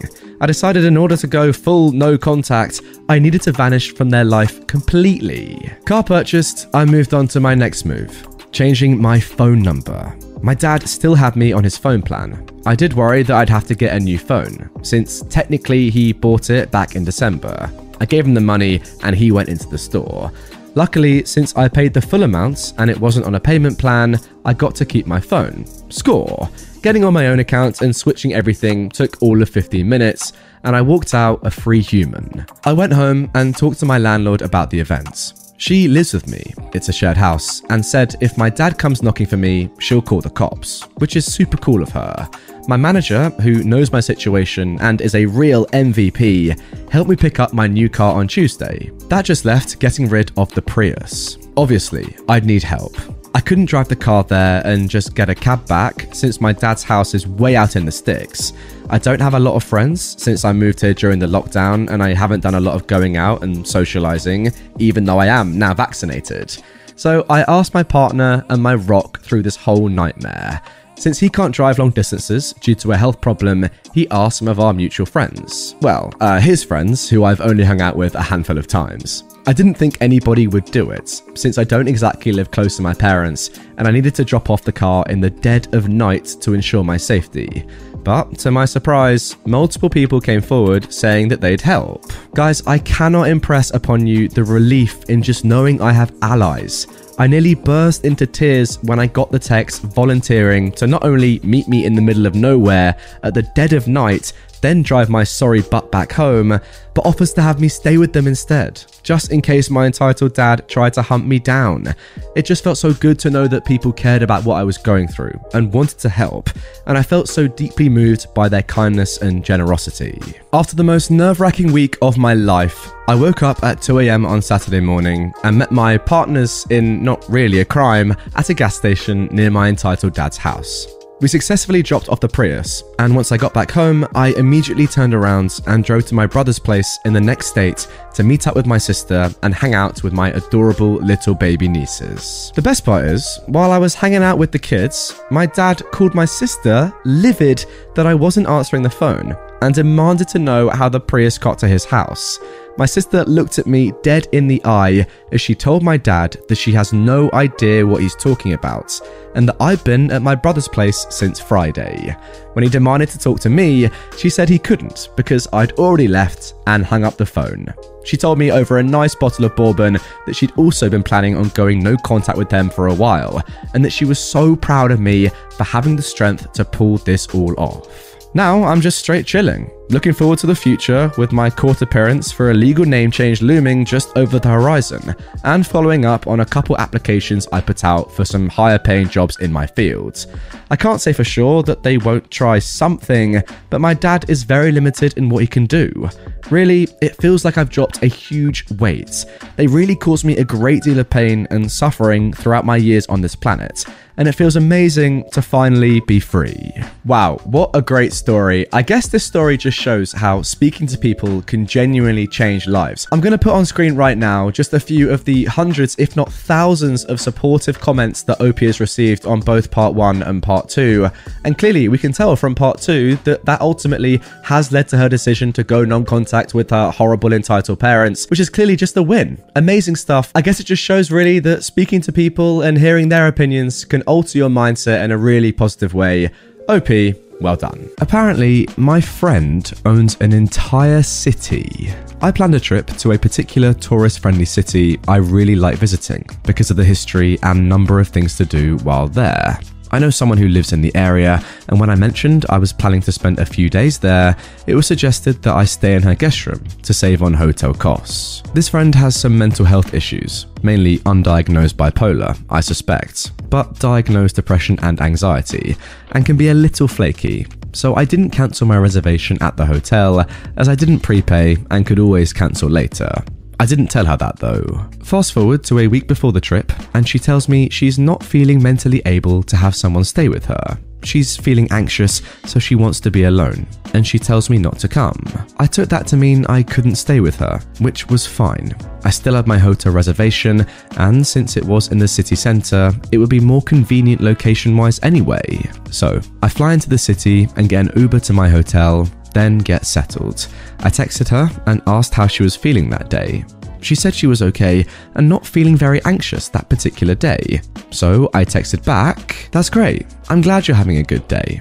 Do you feel like getting dinner tonight? If not, that's alright. I thought it would just be nice to catch up while I'm here, but I understand if you don't feel up to it. Just let me know.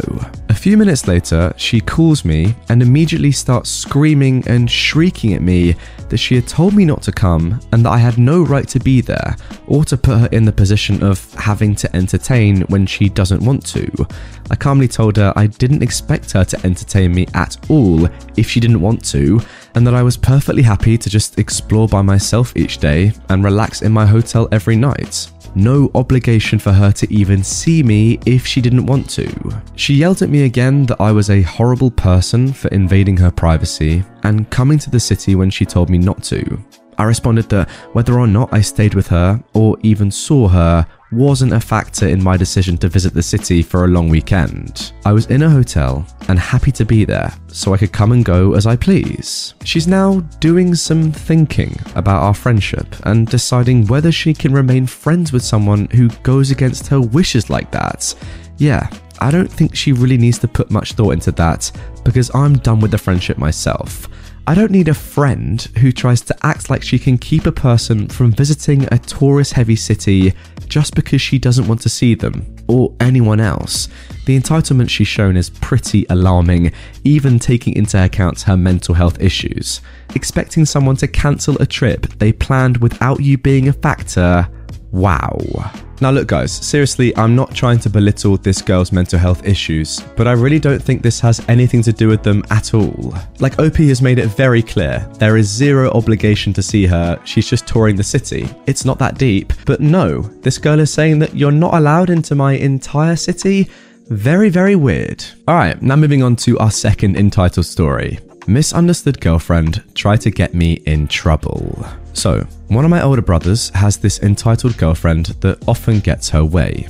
For example, if the majority of us want to play a board game, she'll cry about it to my brother that she doesn't want to play, and tell my brother not to play, so we end up not playing because there's not enough players. Whenever she comes over to visit, she would make herself at home, Seriously, I saw her using my PlayStation without my permission, and when I asked her to stop, she said it's okay since we're basically family. She doesn't like to share things, and on holidays like Christmas, she often asks for presents from all of us, even my younger sister, who doesn't even have a job, because supposedly, again, we're family. Okay, now that you understand how entitled she is, let's get to the part that annoyed me about her the most. My older brother is called Man. It's pronounced as man, that's right, you address him as man because his name is Man. So one day during a gathering, we were talking about the silly things that Man did recently because we all know he's the type to do funny but stupid things. And I commented, that sounds like such a man thing to do. The girlfriend blew up. She was bright red, swung her long blonde hair as if it was a weapon, and glared at me as if I was the biggest scum in the world. That's such a disgusting thing to say. You're so sexist. What he did has nothing to do with his gender, and you should apologize. So it took me a while to understand why she was blowing up like this, until I finally realized Oh snap, she thought I meant his gender, not his name. Oh, no, sorry, I think you misunderstood. Oh, shut it! I can't believe mum raised a sexist pig like you. Now, she meant my mum, but she addresses her as mum as well, because apparently we're family. What? No, seriously, you misunderstood. I should have you disowned for your toxic thinking.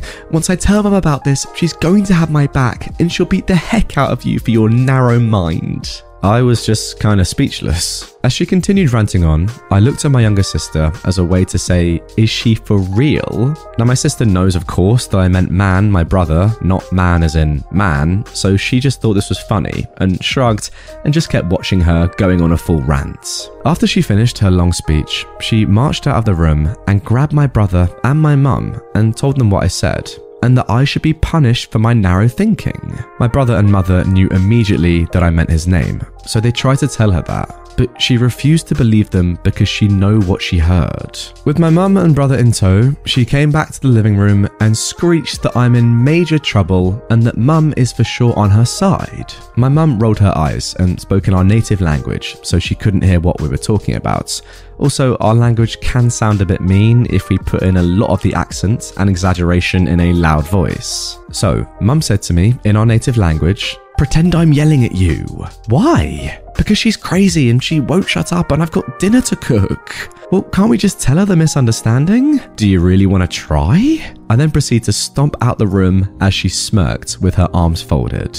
During dinner, we all gathered at the dining table, and the girlfriend kept smirking as she eyes me down and kept making indirect comments about me. My sister then leans into my ear and whispered, Man is planning on dumping her. And I choked on my noodles, trying to suppress my laughter.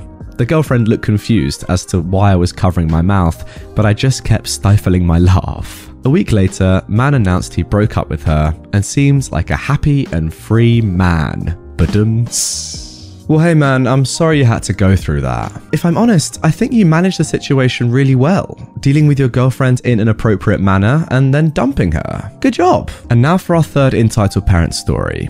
Entitled dad slash deadbeat dad legally steals $65,000 from daughter about to start college. This is not my story, but another post reminded me of a friend that this happened to. Entitled dad with a wife, son, and daughter both under 10 years old, has an affair, gets young girlfriend pregnant, dumps his family for her and the baby not yet born. Despite being ordered to pay child support to his two older children, he rarely pays. And if he does, it's a hundred or two tossed at them a couple of times a year.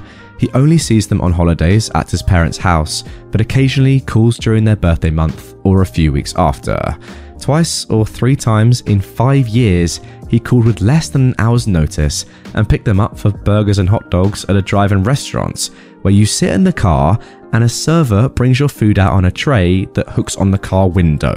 Meanwhile, the young girlfriend decides raising one baby is all she's up for, so she dumps his butt. And of course, he treats her and his new baby daughter the same as his ex wife and older children. Years pass. The new baby daughter is 15 and her mother is killed in a car wreck. The court orders her to live with the dad.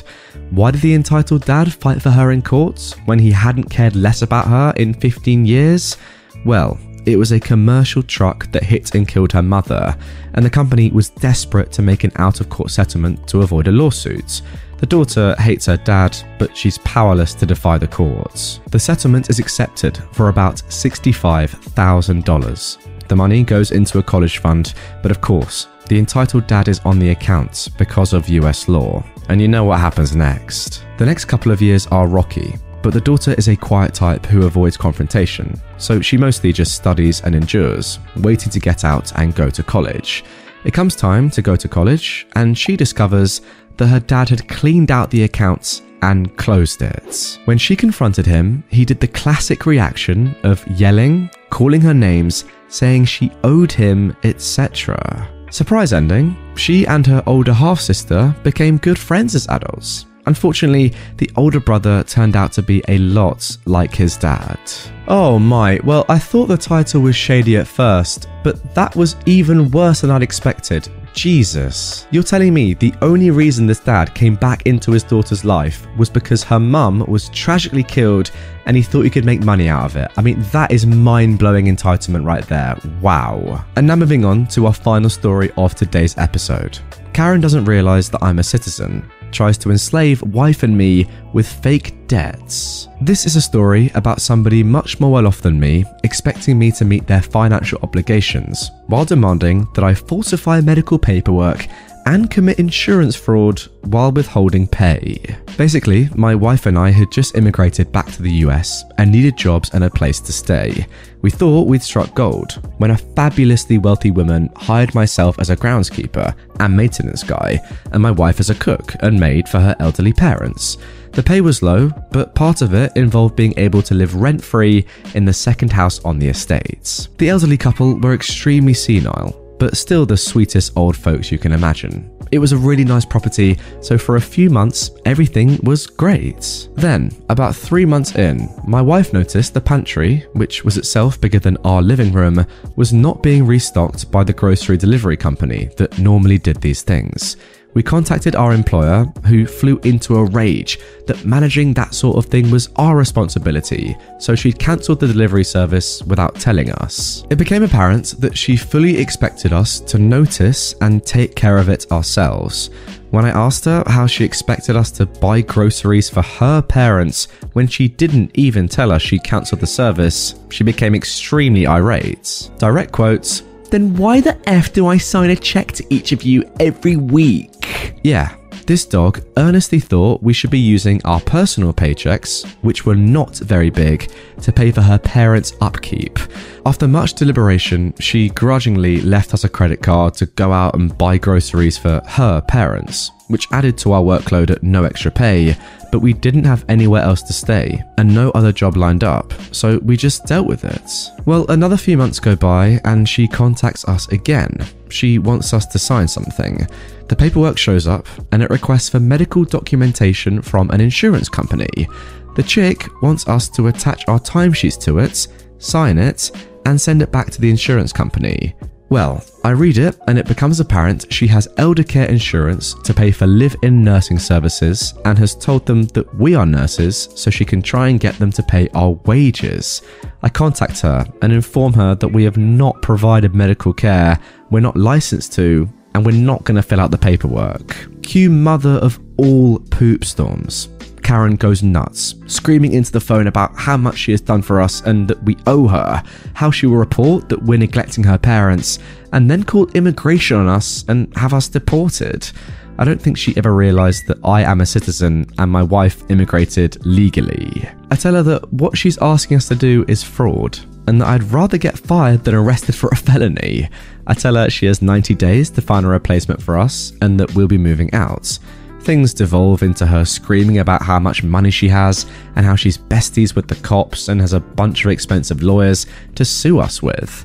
I suggest that she ask one of those lawyers how they feel about defending her for insurance fraud, and then I hang up. My wife and I continue our services for the old folks while looking for a new place because they were actually super nice and the situation wasn't their fault. They were also very senile, mistaking us for other people they knew, forgetting they had kids, etc. So they can't be held accountable for their daughter's behaviour, as they lack any ability to intervene. Then, instead of a paycheck, I get a bill for the last eight months of rent and a note that she isn't paying our wages until we pay me back for everything you owe me plus interest. She had valued the rent of the second house provided in our contract at more than she paid us monthly, so we'd never actually be able to pay it off. Yeah, this dog actually tried to make us into indentured servants. So, without responding, I continue performing my duties, studiously keeping logs on our hours and retaining all the receipts for how much more we owed her. 90 days go by without a paycheck. We purchased groceries using the card she provided, which she added to our debts. We document everything. About a week before the 90 day, we contact two government agencies. First, the State Department of Labour to report exploitation, and second, Adult Protective Services to inform them that an elderly couple that requires caretaking are going to no longer have caretakers, and that their daughter has refused to provide it. Then we call her and inform her that she is going to be receiving some phone calls from these agencies shortly and should probably contact her attorney. There was about a 60 second dead silence on the phone, then hysterical laughter as she hung up. Okay, not the response I expected, but screw it. One more week and we're gone. Eight hours later, she shows up in the driveway in a rental car. This dog bought a one way plane ticket to come out to the estate and report us to the cops for trespassing on the property. This, of course, doesn't work because we've got a tenancy contract, and if she wants us gone, she has to utilize the legal eviction process. She then tries to claim we are illegal aliens, which a quick glance in our wallets at our IDs by the cops proves false. She starts to shriek at them about if they know who she is or how expensive her lawyers are. The cops have that unique expression of irritated and amused that cops dealing with some dumb stuff they aren't allowed to comment on get, and advise her not to talk to us or attempt to enter or go near the guest house. She moves into their house that night and presumably takes over our duties. I would go out on the balcony every day for the week before I left to drink my coffee and smile as I stared across the big, luxurious lawn to see her standing in the picture window, arms crossed, glaring death at me. To make a long story short, the expensive lawyer she has convinced her to pay our back wages with additional interest for violating state labour laws by withholding them. It turns out that trying to enforce actual slavery is still illegal after all. Who knew? Like, what is this woman playing at? She should be locked up. That is genuinely modern day slavery. If you are charging someone rent and then paying their wages at less than the rent, how can they ever escape? Seriously? Like, like what is this? This is like a, a modern day prison as well. Ridiculous. Lock her up and throw away the bloody key. Entitled parents want me to fake my vaccination card. I am an 18 year old woman and I still live with my parents, who are anti vaxxers and since the pandemic, also COVIDiots. In my country, they are called Querdenker. My mum is especially against all COVID restrictions. She doesn't believe that COVID is dangerous, and she thinks that the government only wants to control and kill us. She said repeatedly that we're living in a dictatorship and that the vaccine is going to kill us all. Also, since the pandemic, she's started on various protests and is heavily active in conspiracy groups on Telegram, Facebook, etc. What a woman. Now, my father isn't as extreme as her, but he also believes that the vaccine is going to harm us because there hasn't been enough research yet. In my country, I have to be tested nearly every day in school in order to avoid infections and online school. So does my brother, who is an 18 year old. My father also has to be tested every day at his workplace, and if anyone is COVID positive, all of us will have to quarantine for two weeks. If you're working, you don't get paid during this period of time. This could be avoided if you get the vaccine. We wouldn't have to be tested regularly, and we wouldn't be quarantined if anyone in our class or family member has COVID. That's the initial situation of my story. The father of my best friend is a doctor and also an anti vaxxer. He is allowed to vaccinate patients, but he just uses it as an excuse to fake vaccinate himself and his family. That's his daughter, son, and wife. My family is really close to his. I've been friends with his daughter since elementary school, and we live in the same neighborhood. He knows that my parents are also anti vaxxers, and he made an offer to my mother approximately two months ago. He would also fake vaccinate us my parents, my brother, and me. Oh my god, you're telling me a doctor is giving out fake vaccines. What is going on? Now, my mother has been afraid that I'm going to get vaccinated because I don't believe in all this BS about the government and COVID. I think COVID is dangerous and deadly. She knows my opinion and is deeply afraid that I will get killed because of the vaccine as soon as I turn 18. Guess what? One week after my birthday, I got vaccinated without them knowing. Two months ago, she told me about the doctor's offer, and I clearly declined. Back then, I was still 17. It is a crime. In bad cases, you have to go to jail for five years, and I don't want to infect innocent people because I'm not really vaccinated. I said all of this to her, and at first, she tried to make me feel guilty. She wouldn't be afraid anymore that I got vaccinated, she's done so much for us, etc., but I still declined. She hasn't brought it up since then. One week ago, my parents wanted to talk to me and my brother in private. They shut down the internet and brought our mobiles into a different room. I immediately knew what they wanted from us. Apparently, my mother told my father about the doctor's offer because he has enormous pressure at his workplace getting tested every day, the risk of being positive and quarantining for two weeks without payments. My father told us about his problems at work and said that it would be disastrous for us, me and my brother, if he tested positive, because both of us are going to be graduating this year, and missing two weeks of school is really bad. I just thought he was going to tell us about the offer and leave the decision up to us, but I thought wrong.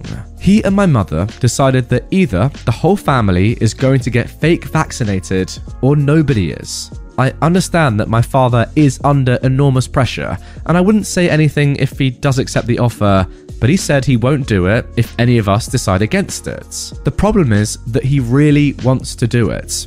I said again that I won't accept that offer, but I also won't stop them. Now, the fun begins. He started to blame me because now he wouldn't be able to do it. He said that we will do it as family, but is angry that I'm against it. He's decided that. He can also decide to just do it with my brother. I didn't agree with his decision in the first place. At that moment, he's shouting at me, trying to guilt trap me. I just wanted to go and said I was going to think about it. Four days ago, that's three days after the first conversation, I told my mother that I still won't do it. During dinner, my father brought the topic up again. I still declined and told them they can do it without me. he didn't accept my answer. He started shouting again and also insulted me. How dumb I am, how stubborn, and that I think I'm so much better than them. He said he was disappointed in me because he thought that I was smarter than that, etc. That hurt me. I don't think I'm dumb. I'm one of the best of my class, and I'm currently doing the German version of A levels. And I absolutely don't think I'm something better than my parents. I just don't agree with them. After that, he started to have some kind of breakdown, I think. He started crying and saying that he was worried that he wouldn't be able to provide for us anymore if he gets quarantined, because he won't get paid during this period of time. He admitted that he is putting enormous pressure on me, but he doesn't care. You have to know that I quickly have a remorse for the simplest things. Just when I think about hurting the feelings of others, especially my family members, and making them feel anxious, bad, etc., my conscience intervenes. Now my father is telling me that I could take away his and my mother's fear if I do what they want me to do. But I still refused. This caused a major feeling of guilt and remorse in me. Since he started insulting me, I hadn't said anything, and his reproach made me feel so bad. I nearly started crying. After that, I got up, went to my room, and cried. My feelings were so mixed up. I've got a strong sense of justice, but I felt so guilty and also so betrayed. As soon as I won't dance after the tune of my parents, they start to insult and guilt trap me. Needless to say, I didn't sleep well that night. Since then, my mother hasn't brought this topic up again, but my father won't speak to me. He's ignoring me, giving me the silent treatment. But I have to admit that I don't really care anymore. I don't know what he's going to do, and I also don't understand why I've got to be a part of all this. It's my decision.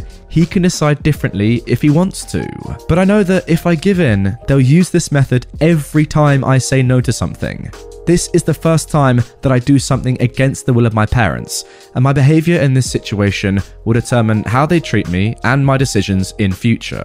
Just to clarify, my parents don't know that I am already vaccinated, but my friend told me her father, that's the doctor, would cover up for me and wouldn't tell my parents anything. First of all, OP, fair play to you for getting your actual vaccine and not listening to your, honestly, pretty dumb parents. Look, I get it. Some people don't want to get the vaccine. Fine, it's not ideal, obviously, but it's their choice. But whatever you do, don't get a fake vaccine and put everyone else in danger from a doctor who, for some reason, is willing to risk prison time? What is going on there? Seriously, if the dad feels so much pressure to get vaccinated, I have an amazing solution for him. Just get the vaccine, bro. It's not that hard. You absolute freak. And now moving on to our second story. Karen thinks she owns the sidewalk because she didn't train her dogs. I used to have a leash trained cat named Eva who loved going on walks.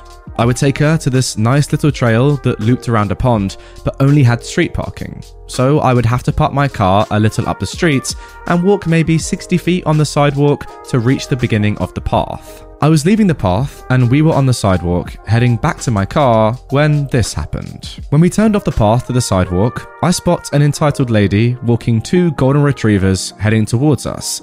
Since Eva didn't give a dang about being around well behaved dogs, we continued walking in her direction to my car. We were about 80 feet away when the dogs notice Eva and they start going nuts. They were barking, pulling at their leashes, and trying to lunge forward to get at her. The entitled lady wasn't doing anything to try and control the dogs. She didn't try moving them off to the side, shortening their leash, telling them to stop, anything. Instead, she let them pull her towards us and even started doing a little trot to let them run at us. I have Eva heel and stay near my feet so I can pick her up, just in case. They get closer, and she's still not doing a dang thing to hinder them. So I move off the sidewalk and into the streets. She then began letting them off the sidewalk to angle towards us. At that point, they're almost on us, so I scoop up Eva.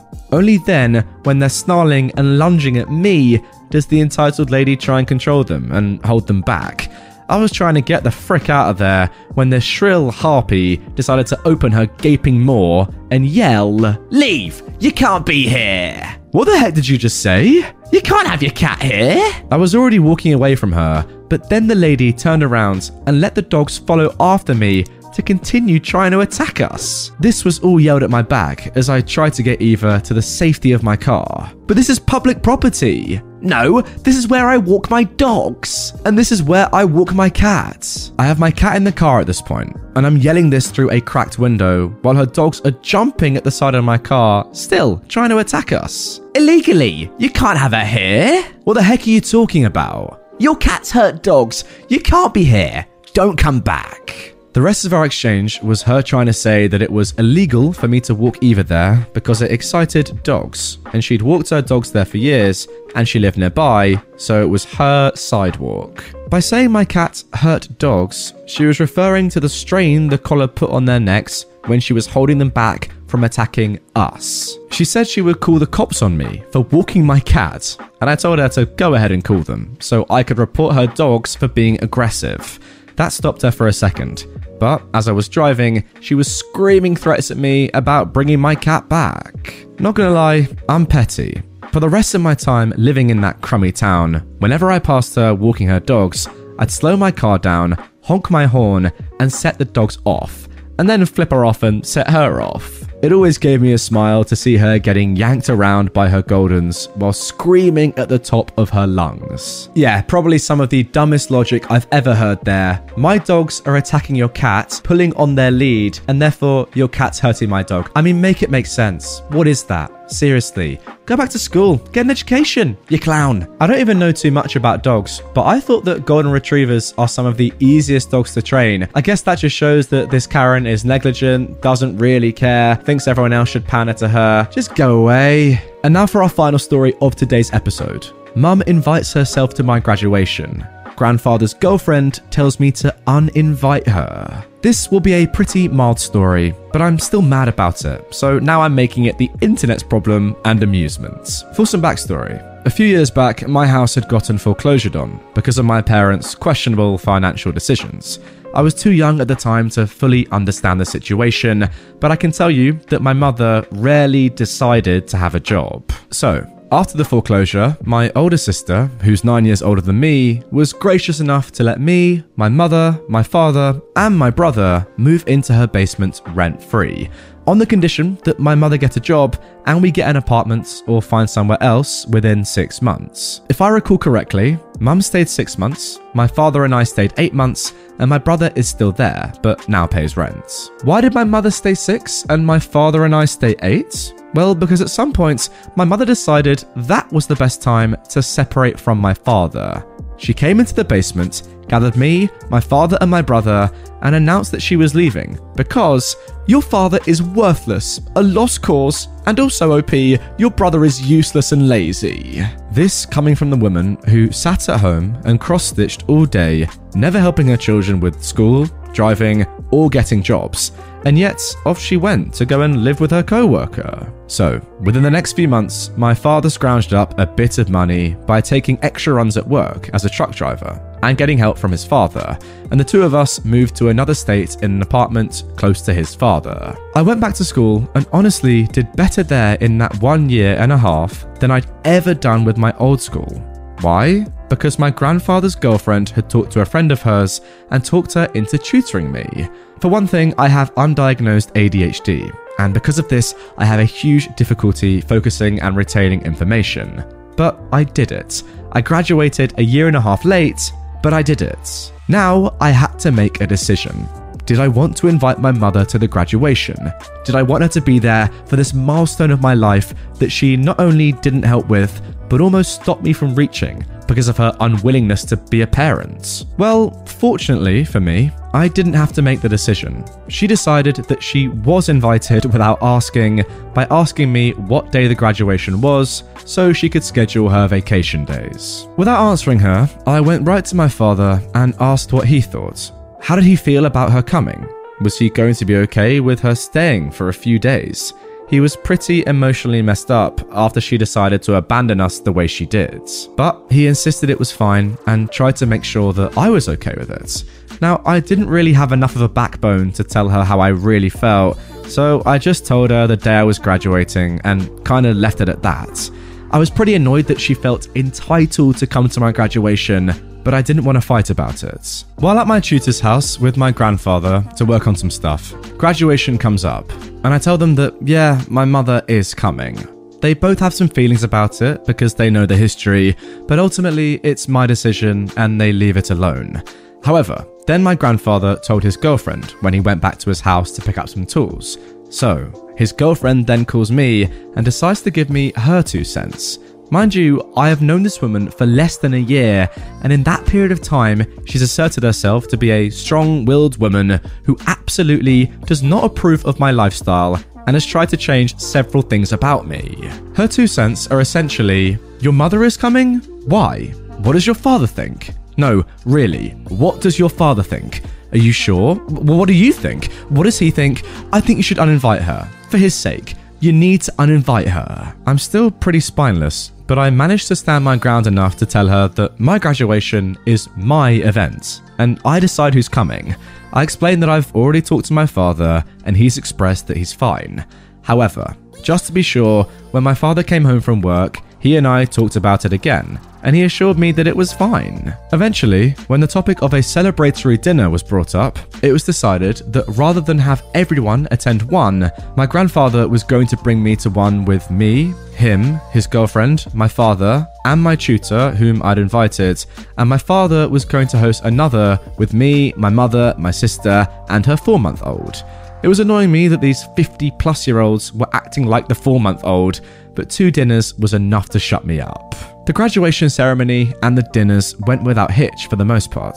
Aside from my grandfather's girlfriend whispering to me that she wants to punch my mother while hugging me.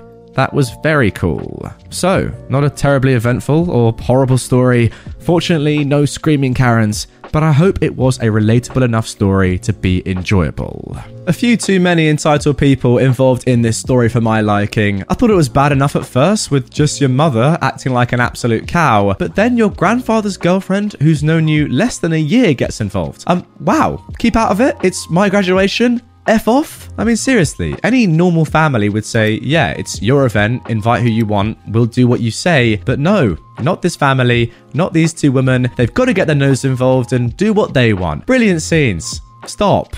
Please. Get some help. Stop it. Get some help. My abusive ex stepfather asked me to call the police if I knew anything. So I did. I am a 29 year old woman, and I live with my mum and her new boyfriend, we'll call him Ahat, when I was a child. They met when I was 10 years old, but from the moment I met this man, I never liked him. He gave off the most terrifying vibes, and even as a child, I could instinctively tell that there was something wrong with this man. Fast forward six years, and my mum and Ahat are getting married on my birthday, no less. I have three new siblings in that time from their marriage, and this man, for the past six years, has made my life a living hell. He was physically and verbally aggressive almost every single day to me, my mum, and siblings. However, he did, and still does, have a particular dislike towards me. To this day, I'm still not sure why. He would exclude me from family events, force family members to not give me presents at Christmas and birthdays, and then humiliate me on those events and make a scene of me not receiving gifts. Body shame me? I was 11 years old when he did this, mind you, and called me a hoe for wearing a skirt. He also spent approximately $50,000 of my inheritance on himself, things like mountain bikes and the like. He would hide my phone for no reason, so I couldn't contact my father or friends or extended family. He wouldn't let me eat the yummy food, but would sit there and eat it in front of me. He ruined the very expensive 4WD I bought my mum as an adult out of my inheritance, and once he ruined it, left it at its demise place, which was out of town in the backcountry, down a steep slope, and in a creek for me and my mum to sort out. And there's even more. Stolen cars and motorbikes, started a bushfire, tried to pin a break and enter of a friend's house in the middle of the night on my boyfriend, and that is just a snippet of the charms of this literally awful human being. I moved out of home very shortly after the wedding, and at 16, I was living on my own, juggling two part time jobs, full time school in a brand new state, and a brand new city. But it was a heck ton better than living at home. Fast forward again another 10 years, so I'm now 26, and my mum has finally had the courage to separate from Ahat with my three siblings after years of further abuse from him. He still tries and terrorizes their lives and controls them and demonstrates very threatening behavior, but at least they're out. My three siblings choose to stay with my mum, for obvious reasons, but still had to have visitation with their father due to custody arrangements. Ahat's always had a lot of resentment towards the children for this, but can you blame them? I, I certainly can't. Fast forward now to present day. I have full care of the oldest of my three younger siblings, as she wanted to escape AHATS and move states to live with me. I fully supported this because I've always tried to help where I can. The youngest of the three stays with mum. The middle child, my brother, was very traumatized by his dad's behavior and consequently has a lot of untreated trauma and behavior to go with it. I tried to take care of him and let him live with me and my family at one point. However, he also was too violent for me to handle. AHAT actively stopped my brother getting the mental health help he needed. I believe this to be that it might have held him accountable if my brother told anyone anything too incriminating. My brother moves back to my mother and younger sister. He is also too violent for them to handle. Side notes, I understand my brother's behaviour is not okay either, and unfortunately, a lot of it is learnt behaviour. And when he has sought out help, AHAT quickly stopped that. I'm hoping in the future he can hopefully and finally get the help he needs. Anyway, last week, on Sunday, my brother assaulted a family member when at my mum's house. He was escorted off the property by police and taken to AHAT's house to live now. I get a message from him on Wednesday for the first time in years saying, Your brother is missing. The police have been called. If you know anything, call me or the police. Instant panic sets in. I feel like a scared child again from a very benign message from this man. I sat looking at this message all night, wondering what to do about it. That's when it came to me. Ahat asked me to call the police if I knew anything. He didn't specify what I had to know and tell the police, just that if I knew anything to call them. So I did. I called the police and I told them that I felt I had some very important information to tell them regarding my missing brother. I told them everything. All the abuse that had happened to me and my family at great lengths. I told them that if they return my brother when they find him to Ahat's house, that they will be putting him in direct danger. I told them absolutely everything. The police were very interested to hear this about Ahat and put me on hold while the police officer I was speaking to went to discuss something with her superior. When I got taken off hold, I'm talking to a more senior officer now. He wants me to reiterate the story, which I do. He says someone will call me back. Okay, I think. I get a call back not longer, and they ask, if needed, would I sign a statement to what I had said. Of course, I agree. I go down to my local police station to sign said statements about what I've told the police. There is now an arrest warrant out for Ahat for a multitude of reasons. Seems there was more in his police file that I wasn't aware of and I was told that under no circumstance would Ahat be getting my brother, when he's found, or any of my other siblings back in his care. So, not the juiciest of entitled parents on here, but I did maliciously comply with my butthole ex stepfather's request of calling the police if I knew anything, and now he won't be able to hurt my family anymore. So, that's worth smiling over. It's been a slow burn to see any kind of justice come to this evil, entitled, terrible human, but my patience eventually paid off. Now, OP has actually given us some clarifications and a couple of edits to try and, you know, give us a little bit more insight into how this story is unfolding. Number one, I am from Australia, which might clarify some confusion. Our police system works a little differently down here, where we can go to our local police station regardless of what state we're in, as once the job number has been created, it can be accessed and also acted upon on a federal level. That means accessed across the entire country. Number two, the police have reason to believe, however, they aren't able to disclose the exact reason why they believe this, that my brother is safe and fine, and have said as much to me. But again, they haven't elaborated on this. I believe that my brother and Ahat probably had a triggering event transpire and that my brother ran away and has gone underground or into hiding. He has done this before, however, it never reached a police level. There were some people in the comment section of Reddit saying that it was strange that I was here posting the story onto Reddit about the incident while my brother was still missing, and I can understand where they're coming from. However, being states away from my brother, specifically on an island state, and with COVID restrictions, I'm unable to get to his states. So for now, I've done everything I can from where I am. I've also contacted and disclosed everything to child safety, which I've done so, so, so many times before. This is the most I can do from where I am. Unfortunately, yeah, makes complete sense to me. To be fair, OP, as long as the police are saying that your brother is almost definitely okay, I think, yeah, you're, you're doing as much as you can. No need to get worked up about it. He's done it before. I'm sure he'll be fine. Update number three. My sister, the oldest of the three that lives with me full time, has made contact via social media with my brother today. Okay, so there we go.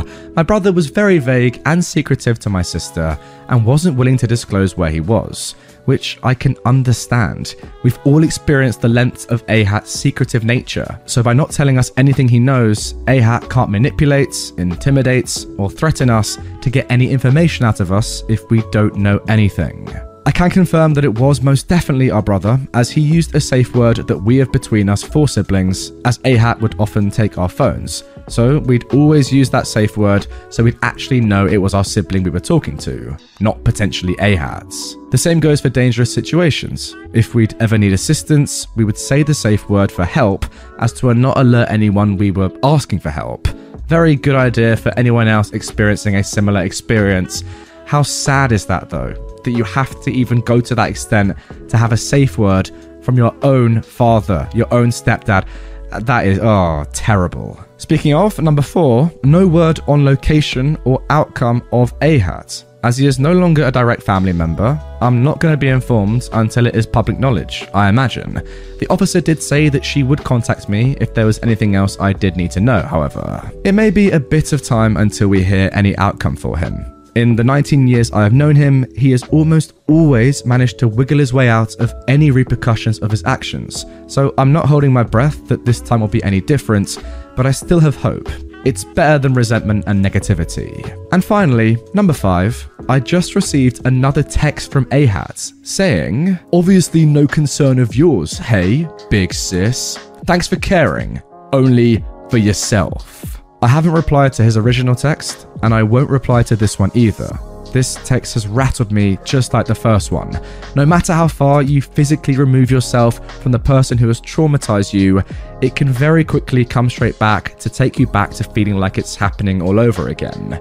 Deep breaths and keep on. And lastly, I've been so blown away by everyone's support. Nothing like this has ever happened to me with so much support and kind words from so many people. It's been so amazing, humbling, and beautiful that people have taken the time to wish me and my family well wishes and love and strength. It's people like all of you that give me hope and motivation to not harbour anger towards people and the world for the rubbish situations I've gone through in my life, because there is so much good out there Thank you so, so much. And look, guys, this post has, you know, over 6,000 upvotes at the time of recording, but insanely, it has over 160 comments as well. And they are all, to be fair, incredibly positive. I'll just go through a few. I mean, look at this one.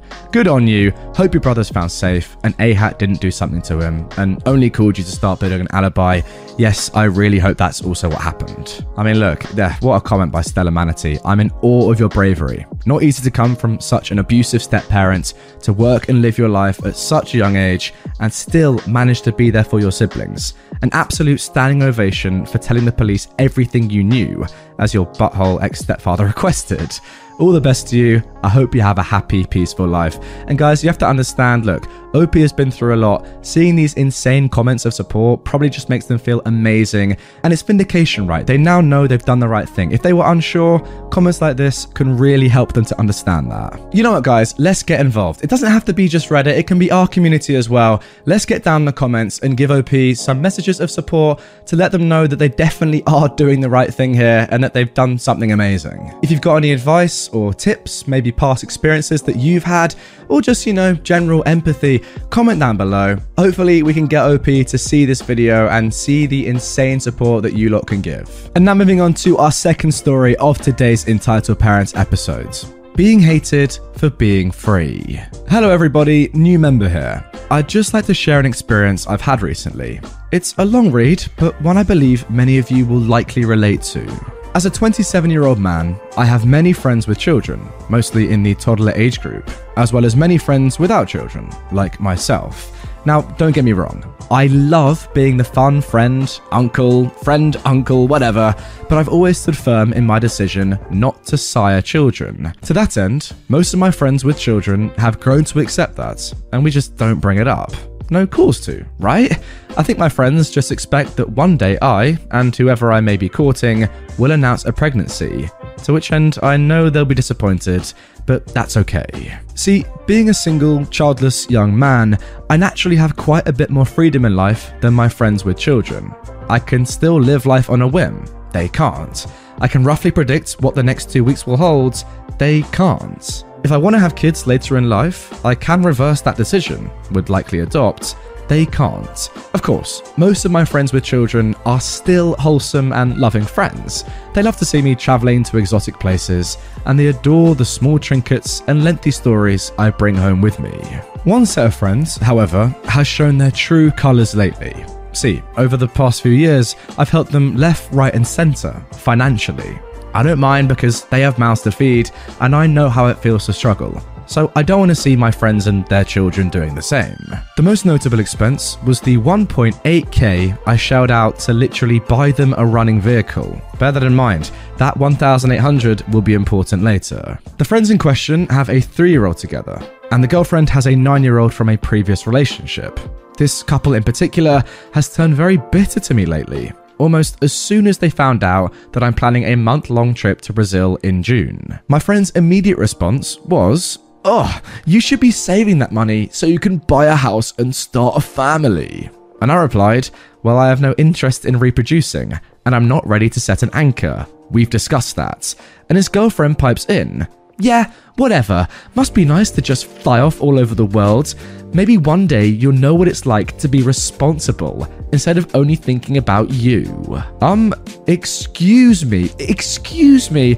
I've worked my fingers to the bone to save for this vacation and all my previous voyages. And to that end, I'm not done yet. I've been strictly budgeting my money for over a year to make this happen. I even gave up both cigarettes and soda to save a few more dollars per week. No eating out, no buying video games, basically nothing outside of the essentials.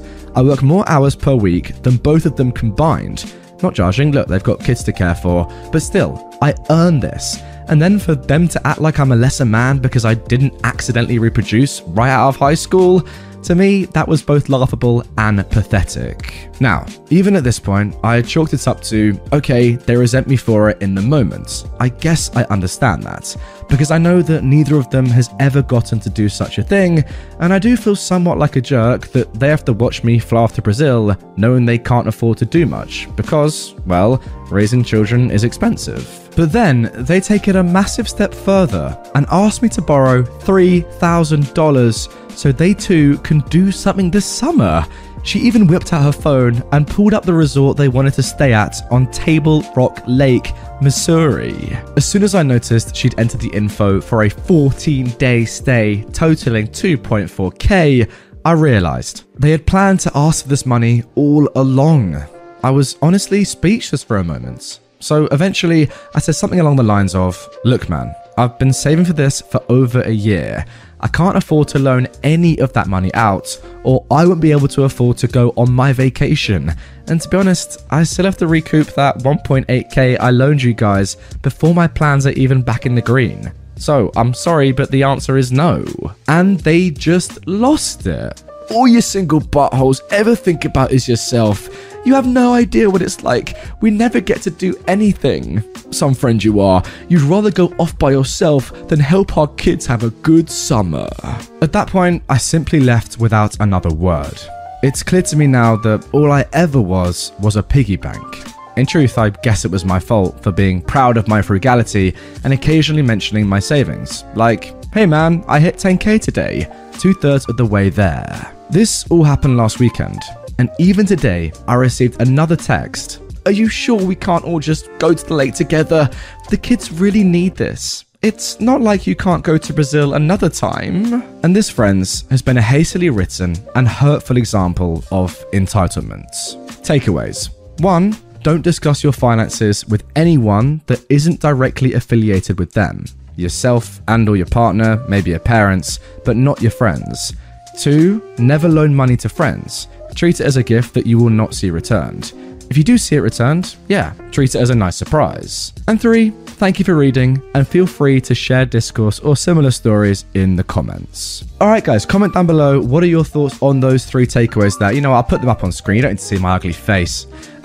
Takeaway one don't discuss your finances with anyone that isn't directly affiliated with yourself. Yeah, okay, I agree with that. He actually says they're not your friends. I don't know. Maybe if they're like your very, very, very close friends, then you can. I mean, personally, we have done.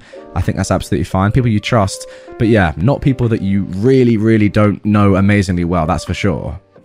Two, never loan money to friends. I actually do agree with this one. Even my best friends, I wouldn't loan money to expecting them to pay me back necessarily. I'm not saying like just a small amount of money, but you know, a proper chunk of money if you're going to loan that to a mate, yeah, realistically, don't expect to see it back. Obviously, you would hope it comes back, but yeah, he's right. If you do see it return, treat it as a surprise. I completely agree with that. And three, yeah, comment down below, fellas. What are your thoughts on this story?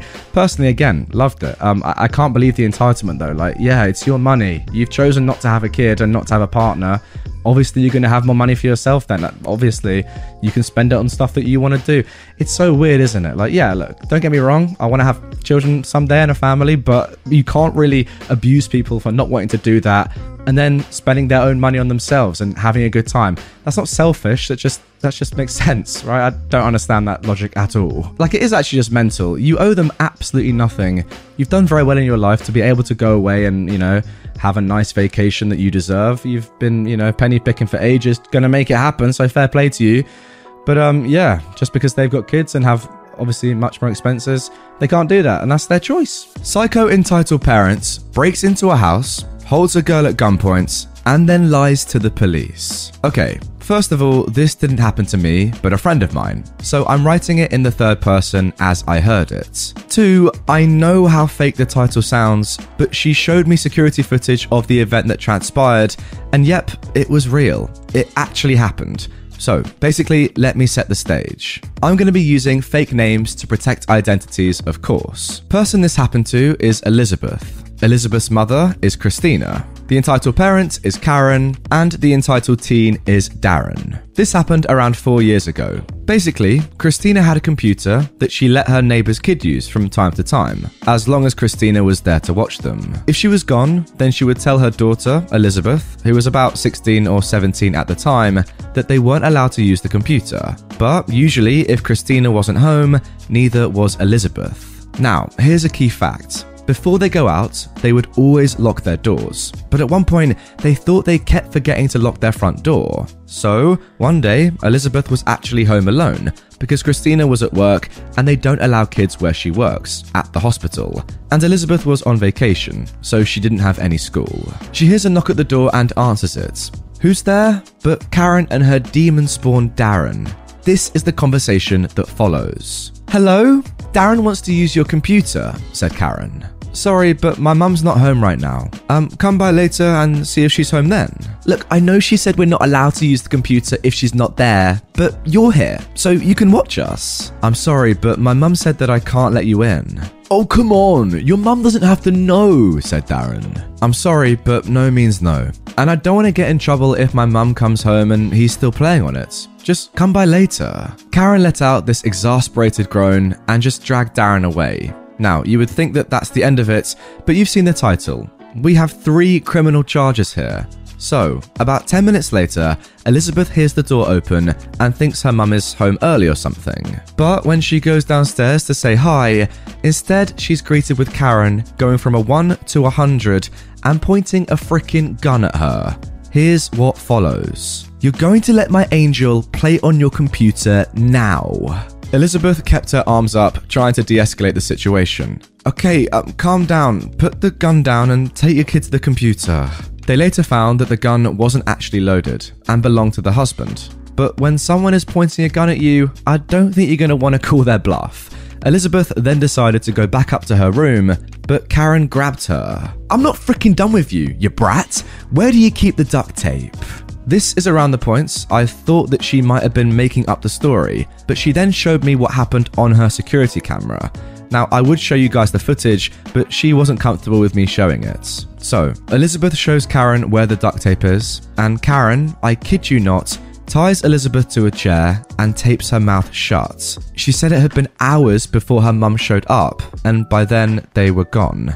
They called the police immediately, and when they confronted Karen about it, she said this But that's my house! They're just renting it out! Yep, she bald faced lied to the police. All it took was showing them the security footage, and she was then charged with breaking and entering, making a threat, pointing a gun at Elizabeth, and wrongful imprisonments. I can't remember what happened to the son, but I think he might have been put in juvenile detention since he was 16. It honestly astonishes me how psychotic this entitled parent was that she felt it was worth it to break and enter and wrongfully imprison a 16, 17 year old girl just so her kid could use a freaking computer. I mean, I wish I was making this up because this is insane. Now, listen, guys, that is the end of the story, and I know what you're all thinking. That sounds like absolute bull, but one second, because OP has actually given us a little update. She says, I wasn't expecting this to pick up so much steam, and I do want to say a few things. One, the people who don't believe it, I can't blame you. This is very much a story that's asking for you to take my word for it. And I'm not going to ask you to take my word for it because I really don't care if you believe me or not.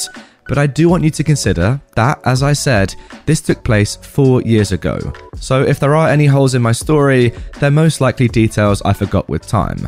I'm only human after all. Wow, didn't know OP was a massive Rag and Bone Man fan, fair play. And two, the people who believe it, there's a surprising amount of you who believe this story. Honestly, even while typing this, I said to myself, I still can't believe this actually happened, because it was escalated in an unbelievable way. You know what, guys? I just don't know. Is this real? Is this fake? Look, you comment down below. Let me know what you think. I'm undecided. To be honest, without the security camera footage, it is quite hard to believe this one. It does seem pretty exaggerated and unrealistic. But hey, I wasn't there. I don't know if it happened. Maybe it did. All I will say is that if I do look at the comments, every question that is being put to her, she is answering and making it sound as if maybe this did happen. I really don't know. Comment down below. And now moving on to our second story of today's episode. Stepmom purposefully ruins my sister's birthday and trash talks me to my own mum. So, a little backstory here. My parents divorced when I was four and my sister was two, but they always stayed on somewhat friendly terms for our sake. My mum had our custody, but we spent one weekend out of two with my dad and half of the vacations. When I was eight, my dad got together with the entitled mum of this story, my stepmom, and they stayed together for over 10 years. Now, she and us did not get along. To give you an idea, in high school, if I referred to her by her name to my friends, they wouldn't have any clue who I was talking about. However, if I said female dog, they knew instantly who I was talking about. So, it was my sister's 15th birthday, and around that time, my sister wanted to reduce her meat consumption, and I told my parents about my interest with yaoi to have permission to buy some. My mum said okay, my dad didn't care, so I had some at both places, and everyone knew about it. One issue that came back often with her and my dad is that they kept forgetting what me and my sister didn't like to eat probably a story for another time. But one of my sister's big no nos is foie gras. She finds it unethical, she hates the taste and the texture. Unfortunately for her, we're French, and foie gras is a staple of holiday meals. That year, we went to celebrate Christmas with our stepmom's family, and for a starter, we got a feuilleté of apple and foie gras. My sister declined, explaining that she didn't like foie gras, and we moved on. Her birthday is on Valentine's Day, so, what I'm about to tell you took place less than two months after that. So, my mum always insisted that we celebrated our birthday with both her and my dad at the same time. It worked well, and my stepmom wouldn't always be there every time because there would be too many guests. It was always my mum organising it, and my mum's family would always be there. My father's family lived in the south of France and couldn't go up to Paris, so it wasn't a real issue. But this year, my dad insisted that the birthday be held at his place and that he would take charge of it. Therefore, my stepmom ended up being in charge. Yikes. My sister asked for an apple crumble as a birthday cake, and my stepmom tells her that it's too much trouble and that she'll make an apple pie instead. Like she couldn't have just bought one, or that my mum hadn't proposed to do it instead. She got her nickname for a reason. So we agreed that on Valentine's Day, we'll meet up at my dad's place. I am the first one to arrive, and my stepmom and dad are setting up the dinner. Now, I saw my stepmom cutting up some foie gras and the apple pie next to it. I thought that must be for the starters. Oh, hi, stepmom. Um, did you forget that my sister actually hates foie gras? And then she looks me straight in the eye and says, Ah, your sister is such a pain in the butt. Then she started to drop foie gras onto the pie. I was so shocked and fuming that I went to my room until my sister arrived. I wanted to tear her a new one so bad, but I knew that my grandma would probably bring cakes from the bakery, so I stopped myself from causing a scene. When I came down later on, she was talking with my mum, and I overheard her saying how she didn't understand how she could approve of me reading yaoi. Now, look, guys, I don't know too much about manga, but I think yaoi is manga. Please correct me if I'm wrong. Clearly, I don't know. My mum told her that I was old enough to buy what I wanted with my own money. Stepmom then noticed me and left. Yeah, that's right, you better run. My mum just confirmed what I'd overheard and warned me and my sister about the pie. And we're all annoyed and apprehensive the rest of the evening. And then comes the dreaded moment of cake and gifts. My sister ignores the pie and gets served a slice of what my grandma brought. Then she got her present from my dad and stepmom a photo shoot. The thing is, stepmom offered the same thing to her daughter for her birthday, and my sister found the pictures too adult for her taste. The fly for the photo shoot was full of almost nude female models. So, my mum, to spare my sister from refusing the gift herself, said that she didn't think it was age appropriate. Sorry, just trying to work out how old your sister is. Um, you said at the start that your parents divorced when you were four and your sister was two. When you were eight, your dad got together with the entitled mum and they stayed together for over 10 years. So that means that the maximum age that your sister could be at the moment of the story is 16. Yeah, that's a bit too young for a almost naked photo shoot. What the heck? Anyway, my stepmom nearly blew up when my mum said that, and passively aggressively dismissed my mum's concerns, implying they were stupid and ungrateful. My sister ended up going to the photo shoots, but she got some pictures done more to her taste. And that was the last time that my stepmom was invited to our birthdays. Yeah, but genuinely, like, what is your dad actually doing? like, your mum seems so nice, but this new stepmom is just like terrible. Why would you go from that? Why would you just downgrade that much? You know, I don't get it. I don't get it. I'll never understand men. That's the thing. You know what? Yeah, great logic shown there. Let me swap out someone who is really nice, um, I get along with well, and, you know, has a great relationship with our kids for someone that's just horrible and my kids hate. It makes a lot of sense. It really, really does. And now for our third and final story. Have a look at this for a title. Drunk Karen ruined a party, runs away drunk, and then freaking dies. Uh, zero to 100 real quick. How about that? This may sound too good to be true, but at least hear me out, okay, if I have to. So, it's 2016. I was 19 at the time, and the adults were having a party. They decided to invite me since I'm no longer a minor. So, before the story, I'm gonna have to tell you a little bit about the entitled mum. She is an alcoholic single mother. She is almost always seen with a bottle of Jack Daniels every time. She has two kids, they're treated well physically, but not mentally. She's pretty rich, but she's a bad mother. She sometimes pours a bit of alcohol into her son's glass because of how drunk she is. I've been planning to call the Child Protective Services, but my dad told me not to and that he can handle it himself, which he never does. My dad's friends also refuse to for some reason. So, Karma decided to help us in this story. So, this was back in 2016 New Year's. My dad threw a large party, inviting my family and friends, even the entitled mum, because he thought that this could be a chance for her to stop being an alcoholic by talking her through it in an attempt to send her to therapy. Boy, was he wrong. So, the entitled mum came with her children, and the party started. My family friend had prepared two bottles of wine and one bottle of Monkey Shoulder whiskey. Not much because my family is never really a fan of alcohol. They usually just drink fresh juice and sometimes a homemade cocktail. A bit of mango juice, orange juice, Yakult, and a bit of whiskey mixed together. Sounds nice. So while everyone is talking and having a great time, the entitled mum is just busy drinking the alcohol she brought, along with the ones brought by my relatives and friends. I was just playing my trusty PS4. And then, soon enough, the entitled mum got drunk and everything started going down.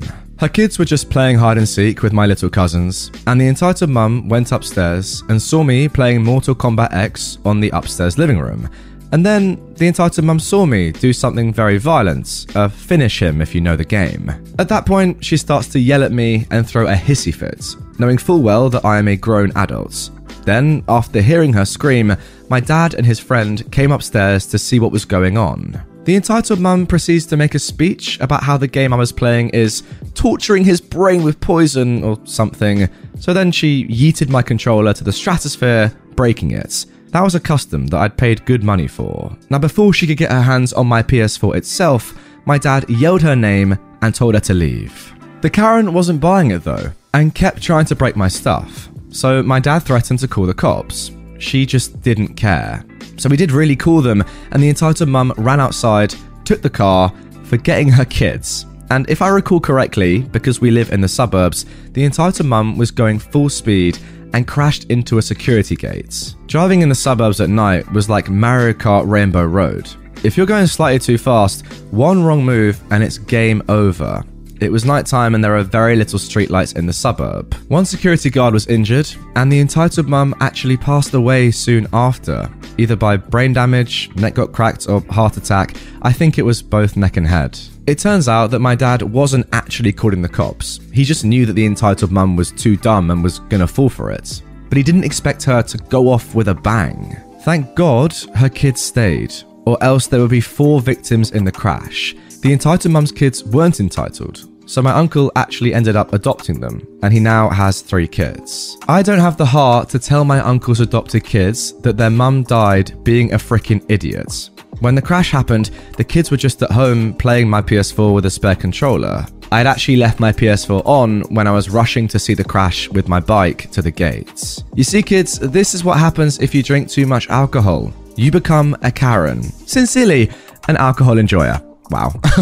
Wow, again, um, what a roller coaster of a story. Uh, comment down below once more, real or fake? What are you thinking? I don't know. To be honest, I did actually think this was all like a load of rubbish, and who knows, it might be. But then OP said the line about, thank God the entitled mum's kids stayed, or else there'd be four victims in the crash. And when he said that, I was like, hmm, yeah, a bit of emotion.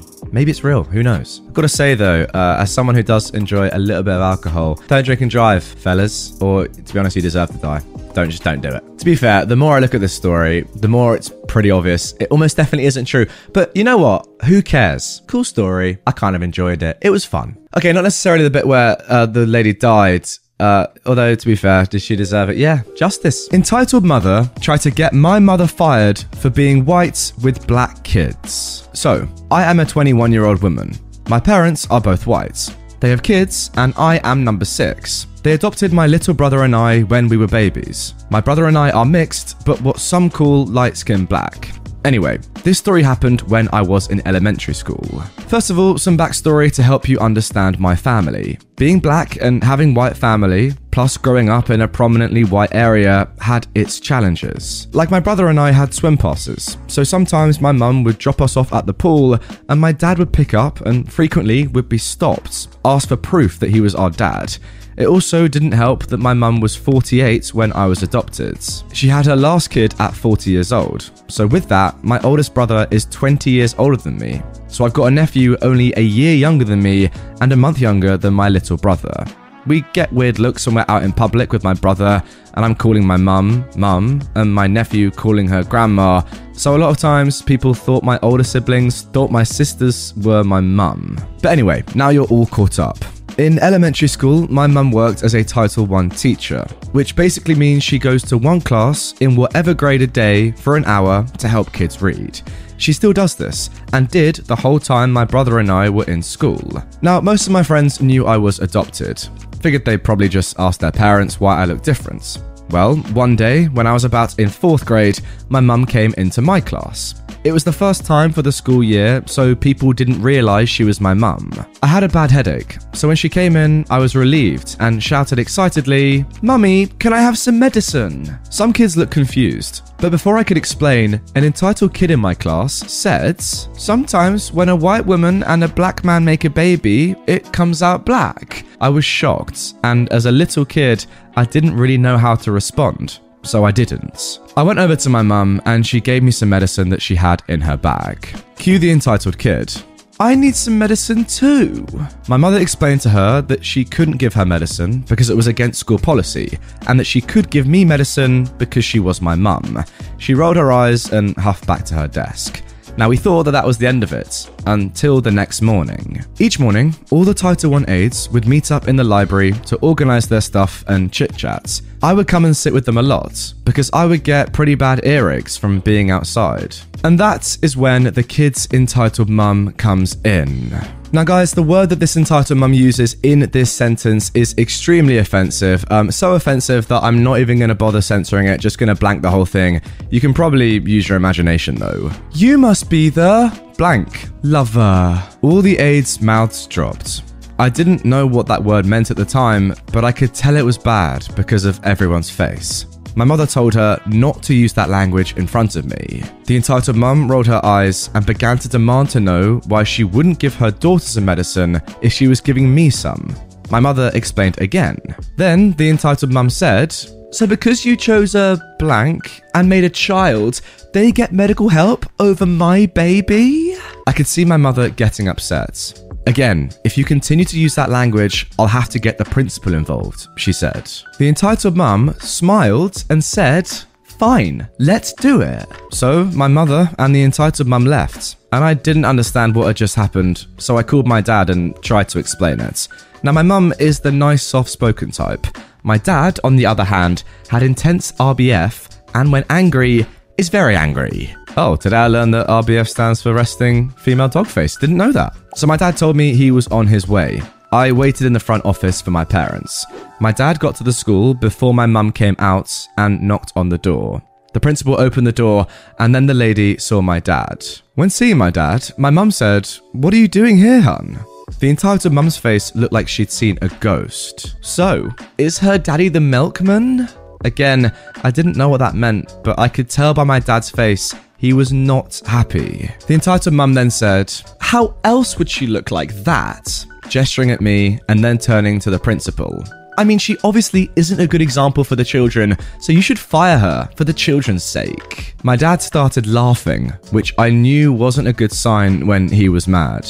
He told me to go and find my brother, get my stuff, and then they closed the door. The bell had rang already, so the front desk lady gave me a note, and I went to my brother's class and got him. We both agreed to be on our best behaviour since dad was mad. We sat on the bench waiting, and then my parents came out. Are you fired, Mum? I asked. Then my mum smiled. Of course not, but we are going home for today to talk. Sweet, ditch day. My parents took us to Denny's for breakfast since we missed it because our school provided it. They explained to us that some people just don't like the colour of our skin, and that it was never okay for us to be called that. We got to stay home. The next day, I noticed that the entitled kid was moved class and found out that the entitled mum was kicked off the PTA. I have so many other stories about stuff like this, but this was the first big incident.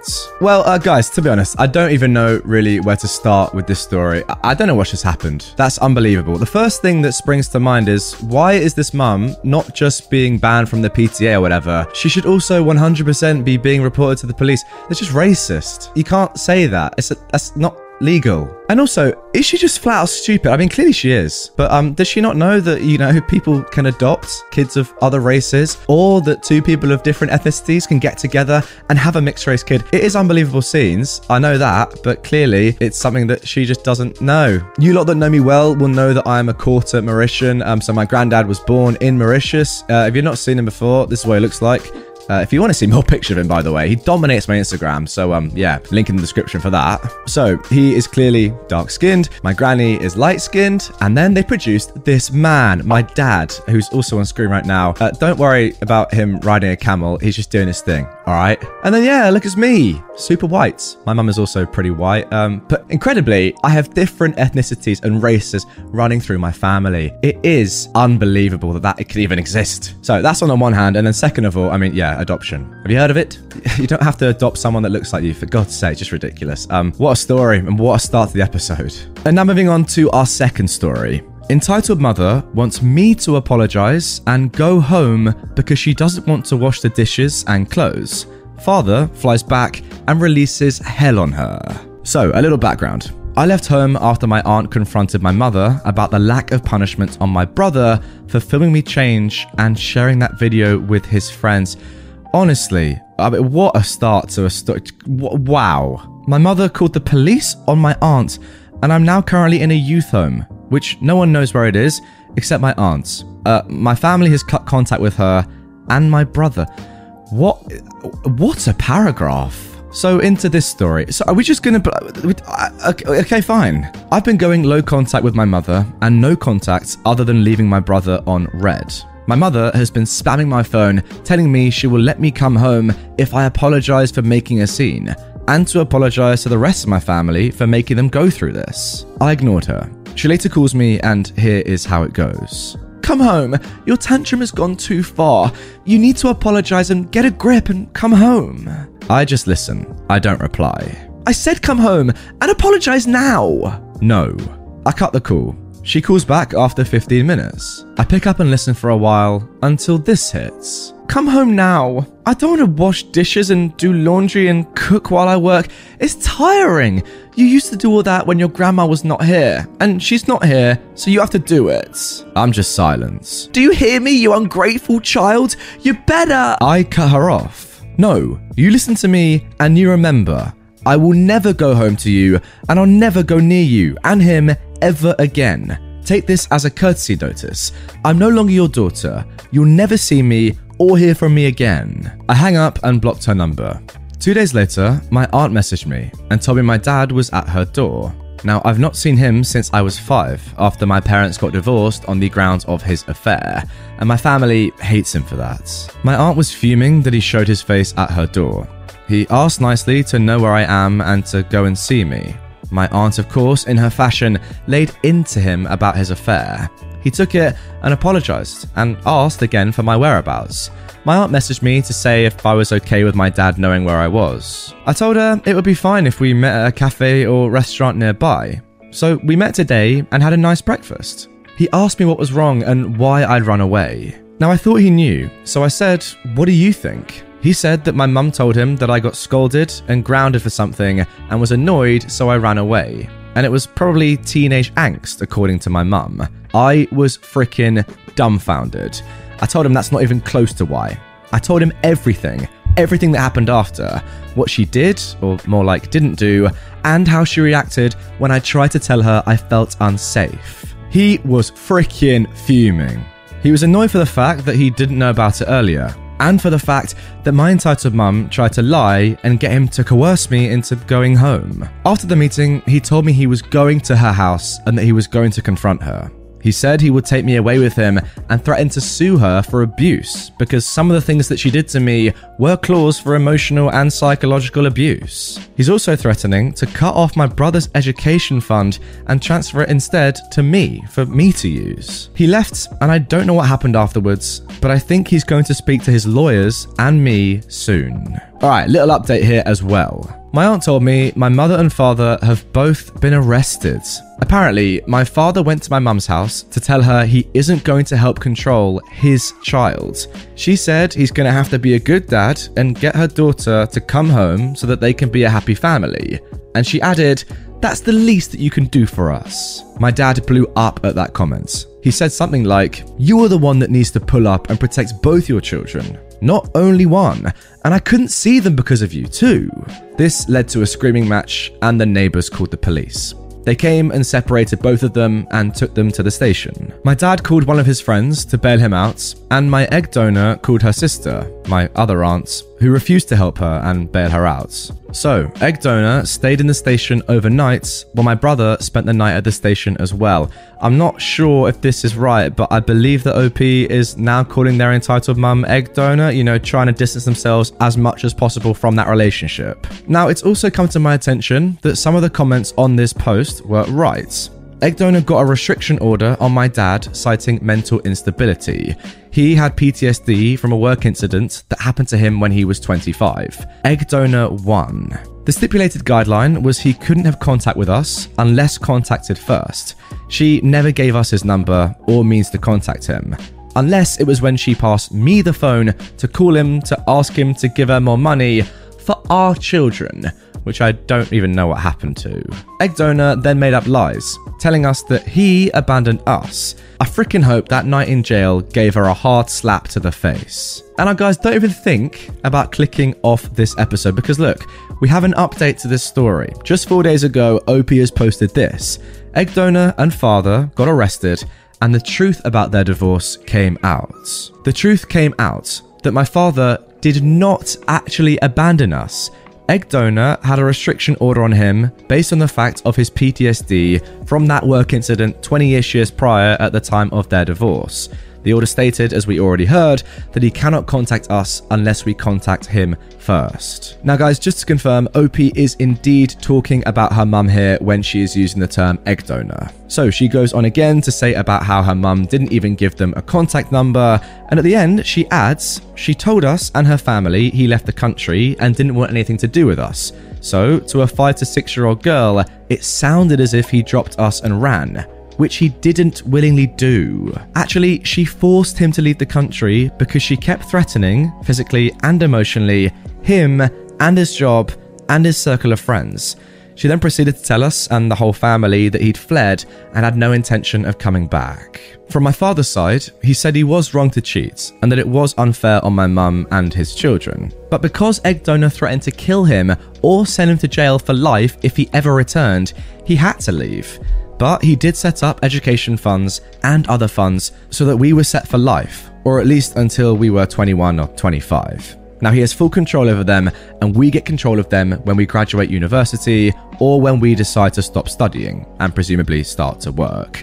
The leftover funds will be given to us to use as we see fit. But after this event, I am meeting with a therapist, and I get a report to say that all the things my egg donor and brother did has given me some kind of trauma and has affected my mental health. Yeah, I'm not surprised. This report would be a better and more solid evidence of her actions. My father is also meeting with his lawyers to change his will, to give the egg donor nothing and my brother a little money so he can't dispute that he was cut completely. I'm also going to meet with another of my dad's lawyers to potentially charge my brother with non consensual prawn or sexual harassment, and my mother with emotional and psychological abuse. Wish me luck.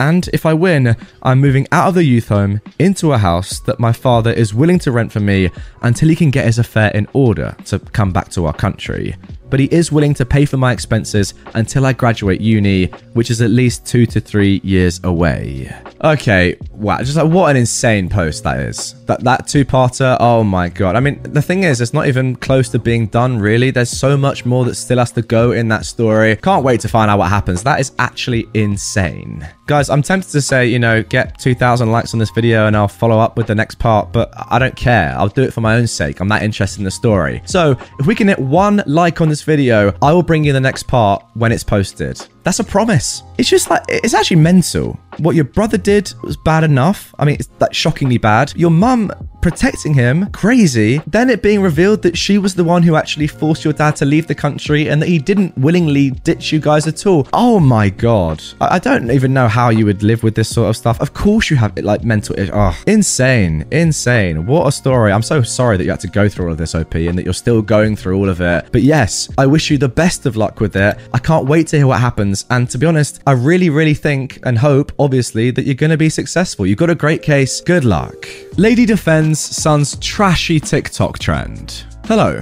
I am a 14 year old boy, and I go to a middle school elementary school, basically both combined. And due to the TikTok trend Devious Lick, a fifth grader, who I will call Isaiah, grabbed my phone and ran off, shouting, Devious Lick mother effer. I chase the kid down and smack him. I start shouting at him about how he shouldn't be doing that type of stuff. He then runs off towards the direction of the main office. When I get home that evening, he messages me through his computer or phone and starts talking smack. Lol, you so weak, kid. And I respond to him, telling him to F off. Then he immediately started to say that he would deck me with his friend. Next day, I go to school, only to get called into the front office, and the kid with his mum are there looking at me. Then the dean tells me to apologise for smacking the kid, and I argue that he tried to steal my phone.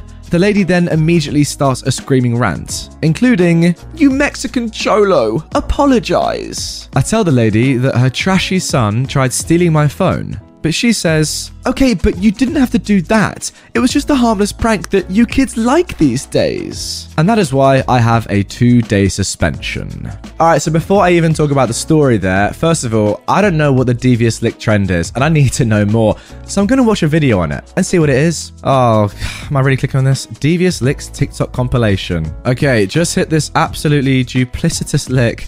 Principal ain't going home today. And was he got a drill? And for the benefit of those listening on audio, all he's done there is just unscrew some bolts on his principal's car wheels. You guys are all still doing these small licks. Is it just like annoying people for the sake of it? Is that what it is? We've got this guy now attacking a. He's just so he's just stolen a police car. What is go? What is this trend? First week of school and already hit the most despicable lick. What are we? What is going? Are we just? Is that? Is this just stealing? What? What are they stolen? A car door? What is what is this trend? Just hit the most ungodly lick. You stole someone. Oh my god. Okay. All right. That one's actually like semi funny. I mean, put it in the bin. Oh, okay. That was actually semi decent. I'm not gonna lie. I hope you gave them back. Is what I'll say. What a trend.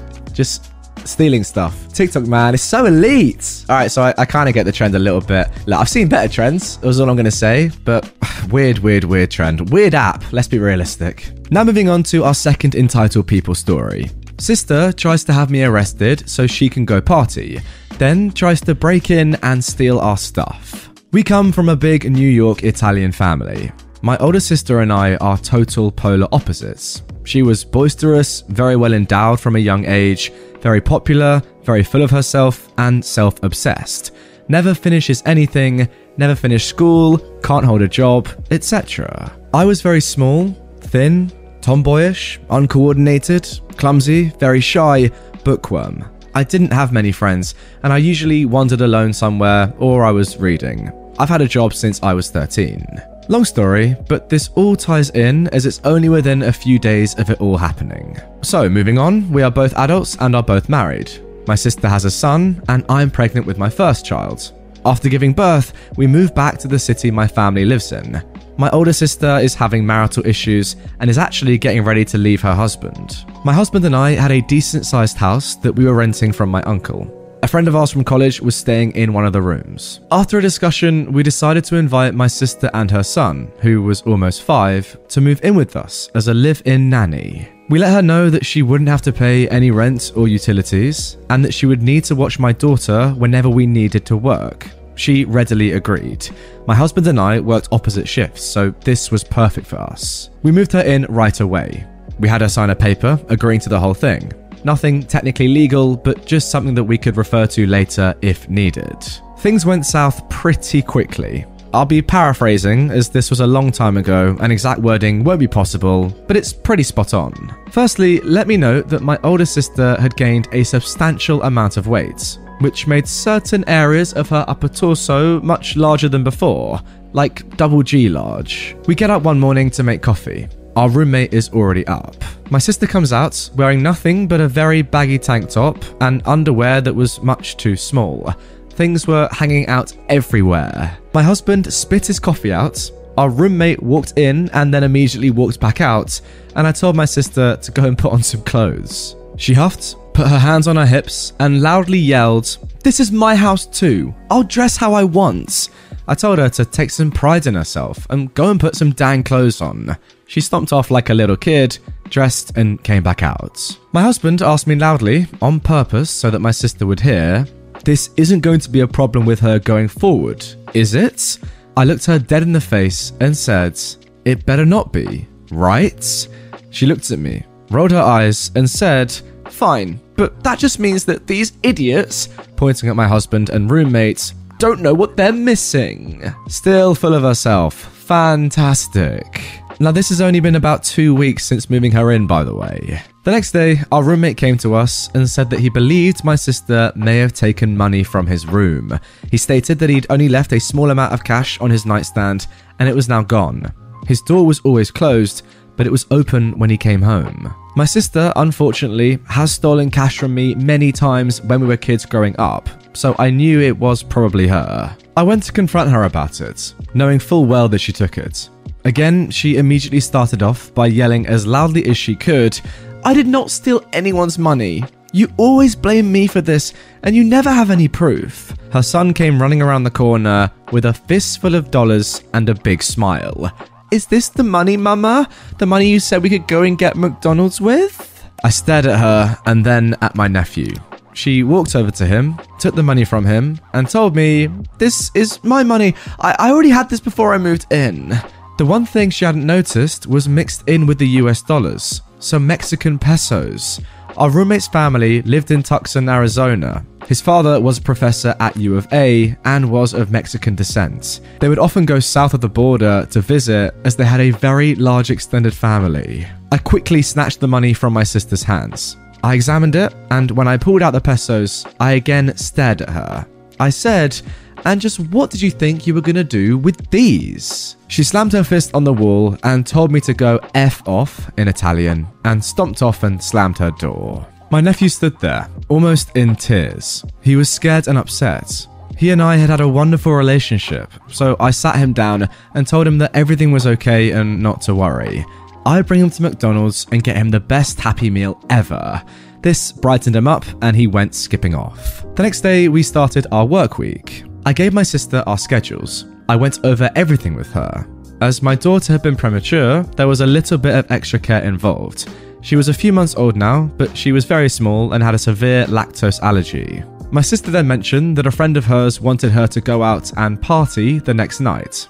I told her that she knew she had to watch the baby. She knew several weeks ahead of time what my schedule was and that she'd agreed to it. She said, I never get to go anywhere, and now that I'm free of that man, I want to go party. Can't you have that guy who lives here watch her? I said, That guy is our friend. He's not in town, and it's not his job to watch our daughter. It's literally your job. You agree to live here rent free to watch her whenever we need it. She rolled her eyes and stated, This is ridiculous. It's one dang night. Can't you figure something else out? I said, If you would like to pay for a babysitter to come over, then fine. But if not, then you will do as you agreed. Fine, she said. Everything went fine the first night. I came home, baby asleep, sister and nephew asleep. Note on the fridge from my husband stating that all seemed good. I go to bed. I'm woken up about three hours later to hear several children screaming and laughing. I get up and go out to the living room to see that I have a house full of children and some of my sister's friends, including the one friend that wanted her to party sitting on the couch and chairs. I immediately said, What in the heck is going on? My sister and her friends look up. One of the friends say, Uh oh, party police. I grab my sister's arm and pull her to the kitchen. What in the F is going on here? I am trying to sleep. She replies, since I cannot leave, I invited my friends over to have some fun. I'm really irritated at this point. Your friends need to leave immediately. You did not ask if you could bring all these people here, and it's a workday night for us. Have some freaking respect. And you know my daughter can't have a bunch of people around her. She's still too vulnerable. My sister waves her hand and replies, Oh, give it a goddamn rest. She's in her crib, no one's near here, and I need my friends. I need to socialize. I haven't been able to have fun in years. I insisted again that her friends leave now. I reminded my sister that no matter what she thinks, this is my house. She stomps off again and asks everyone to leave. I get up to go to work that evening. Everything seems to be fine. My nephew bounces in, happy as always, thrilled with his Happy Meal toy we got him the other day. My sister brushes past me, literally bumping my shoulder. I stare at her again. She mumbles something under her breath and heads to the kitchen. I walk in after her, and she turns and stares at me. She slams a jar on the counter and immediately starts yelling at me. I didn't know I was going to have to watch your dang kid all the time. I want to go and do my own thing. Shocked, I asked her at what point did she not understand that she'd be a live in nanny to watch the baby whenever we were working. But that's not the dang point. I know what I said, but I didn't think you were serious. I said, fine, we'll talk when I get home in the morning from work and figure out where we need to go from here. I got my things and I left. Two hours later, I get a call at work from someone identifying themselves as a police officer. They're asking me to come home due to an incident at the house. I arrive about 30 minutes later to see three police cruisers, lights on, several officers milling around my home. My older sister is standing next to an officer, talking, and my roommate, who appears to have just come back from out of town, is talking to another officer. My husband is also now arriving back from school. A police sergeant walks up to me and asks my name, and I tell him who I am. He asks me to follow him over to where my sister is. While following the officer, I notice a few dozen yards away, the friend my sister wanted to go party with parked in her car, watching. The officer directs me to where my sister is. I wander over, and immediately my sister starts yelling at me, How could you do that? How could you just leave her like that? What is wrong with you? I stand frozen, not understanding the situation yet. The officer looks at me and asks me where I've been. I tell him I was at work. The officer asks if I make it a habit to leave my infant alone at home while working. It finally dawns on me what is going on. I tell the officer, absolutely not. Never. My sister here was hired to be our live in nanny and was to be watching her tonight. She watched her last night as well. She has the schedule in detail and we've discussed everything at length. My sister immediately shouts, That's a lie! I had no idea you were going to work. I was leaving with my friend to go out for the night when I heard the baby cry. I had no idea you left her here. I figured you guys had gone out for the night.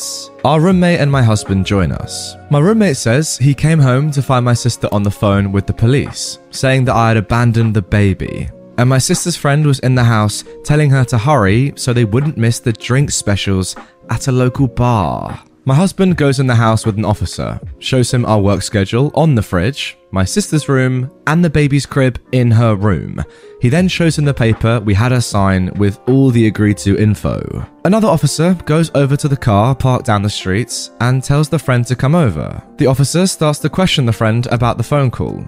My sister immediately starts yelling, She has nothing to do with this. She came here to pick me up, and we both heard the baby crying. I tell the officer that this is par for the course with my sister. She made all this up. My sister again starts screaming at the top of her lungs. This is all a lie. I don't know what she's telling you, but it's a lie. I had no idea the baby was here alone. And then she starts to fake cry.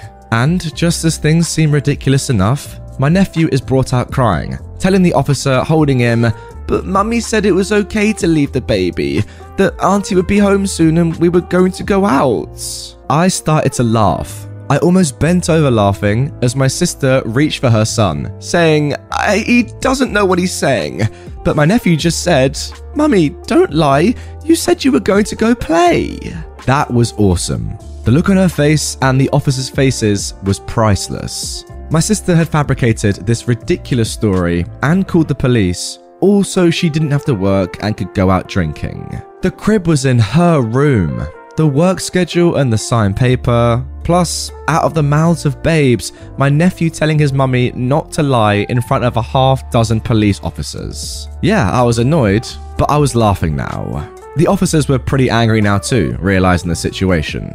I told them I wanted my sister off my property. She wasn't on the lease. They escorted her into the house and had her pack up the few belongings that she came with, which wasn't much. Just clothes, hygiene stuff, and a few personal knickknacks.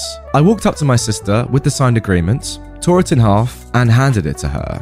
I told her that she was never welcome back and I wanted nothing to do with her ever again. She could go with her friend. She was escorted off the lawn.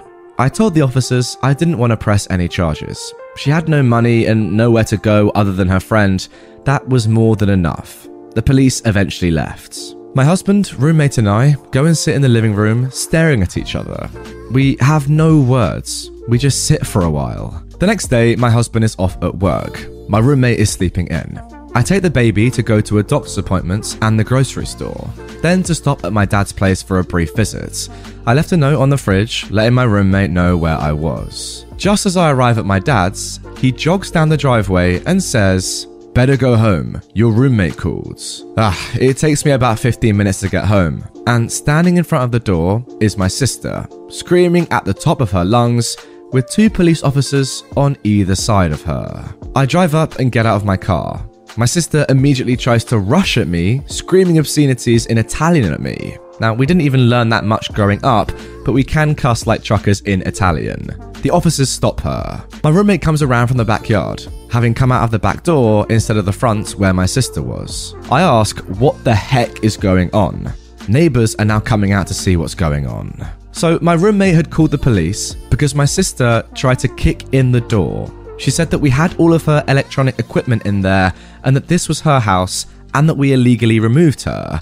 When he wouldn't let her in, she began kicking and pounding on the door, screaming at the top of her lungs. My husband had a very nice stereo setup with a multi disc CD player, speakers, subwoofers, tuner, several dozen CDs, and more. We had a new large TV with several video game consoles, VHS players, and a bookshelf full of movies and video games. Yeah, by the way, you lot, comment down below if you know what a VHS player is. And if you don't know what a VHS player is, try and guess what it is. I- I'm actually interested. Anyway, turns out my sister was attempting to break into the house and steal all of it.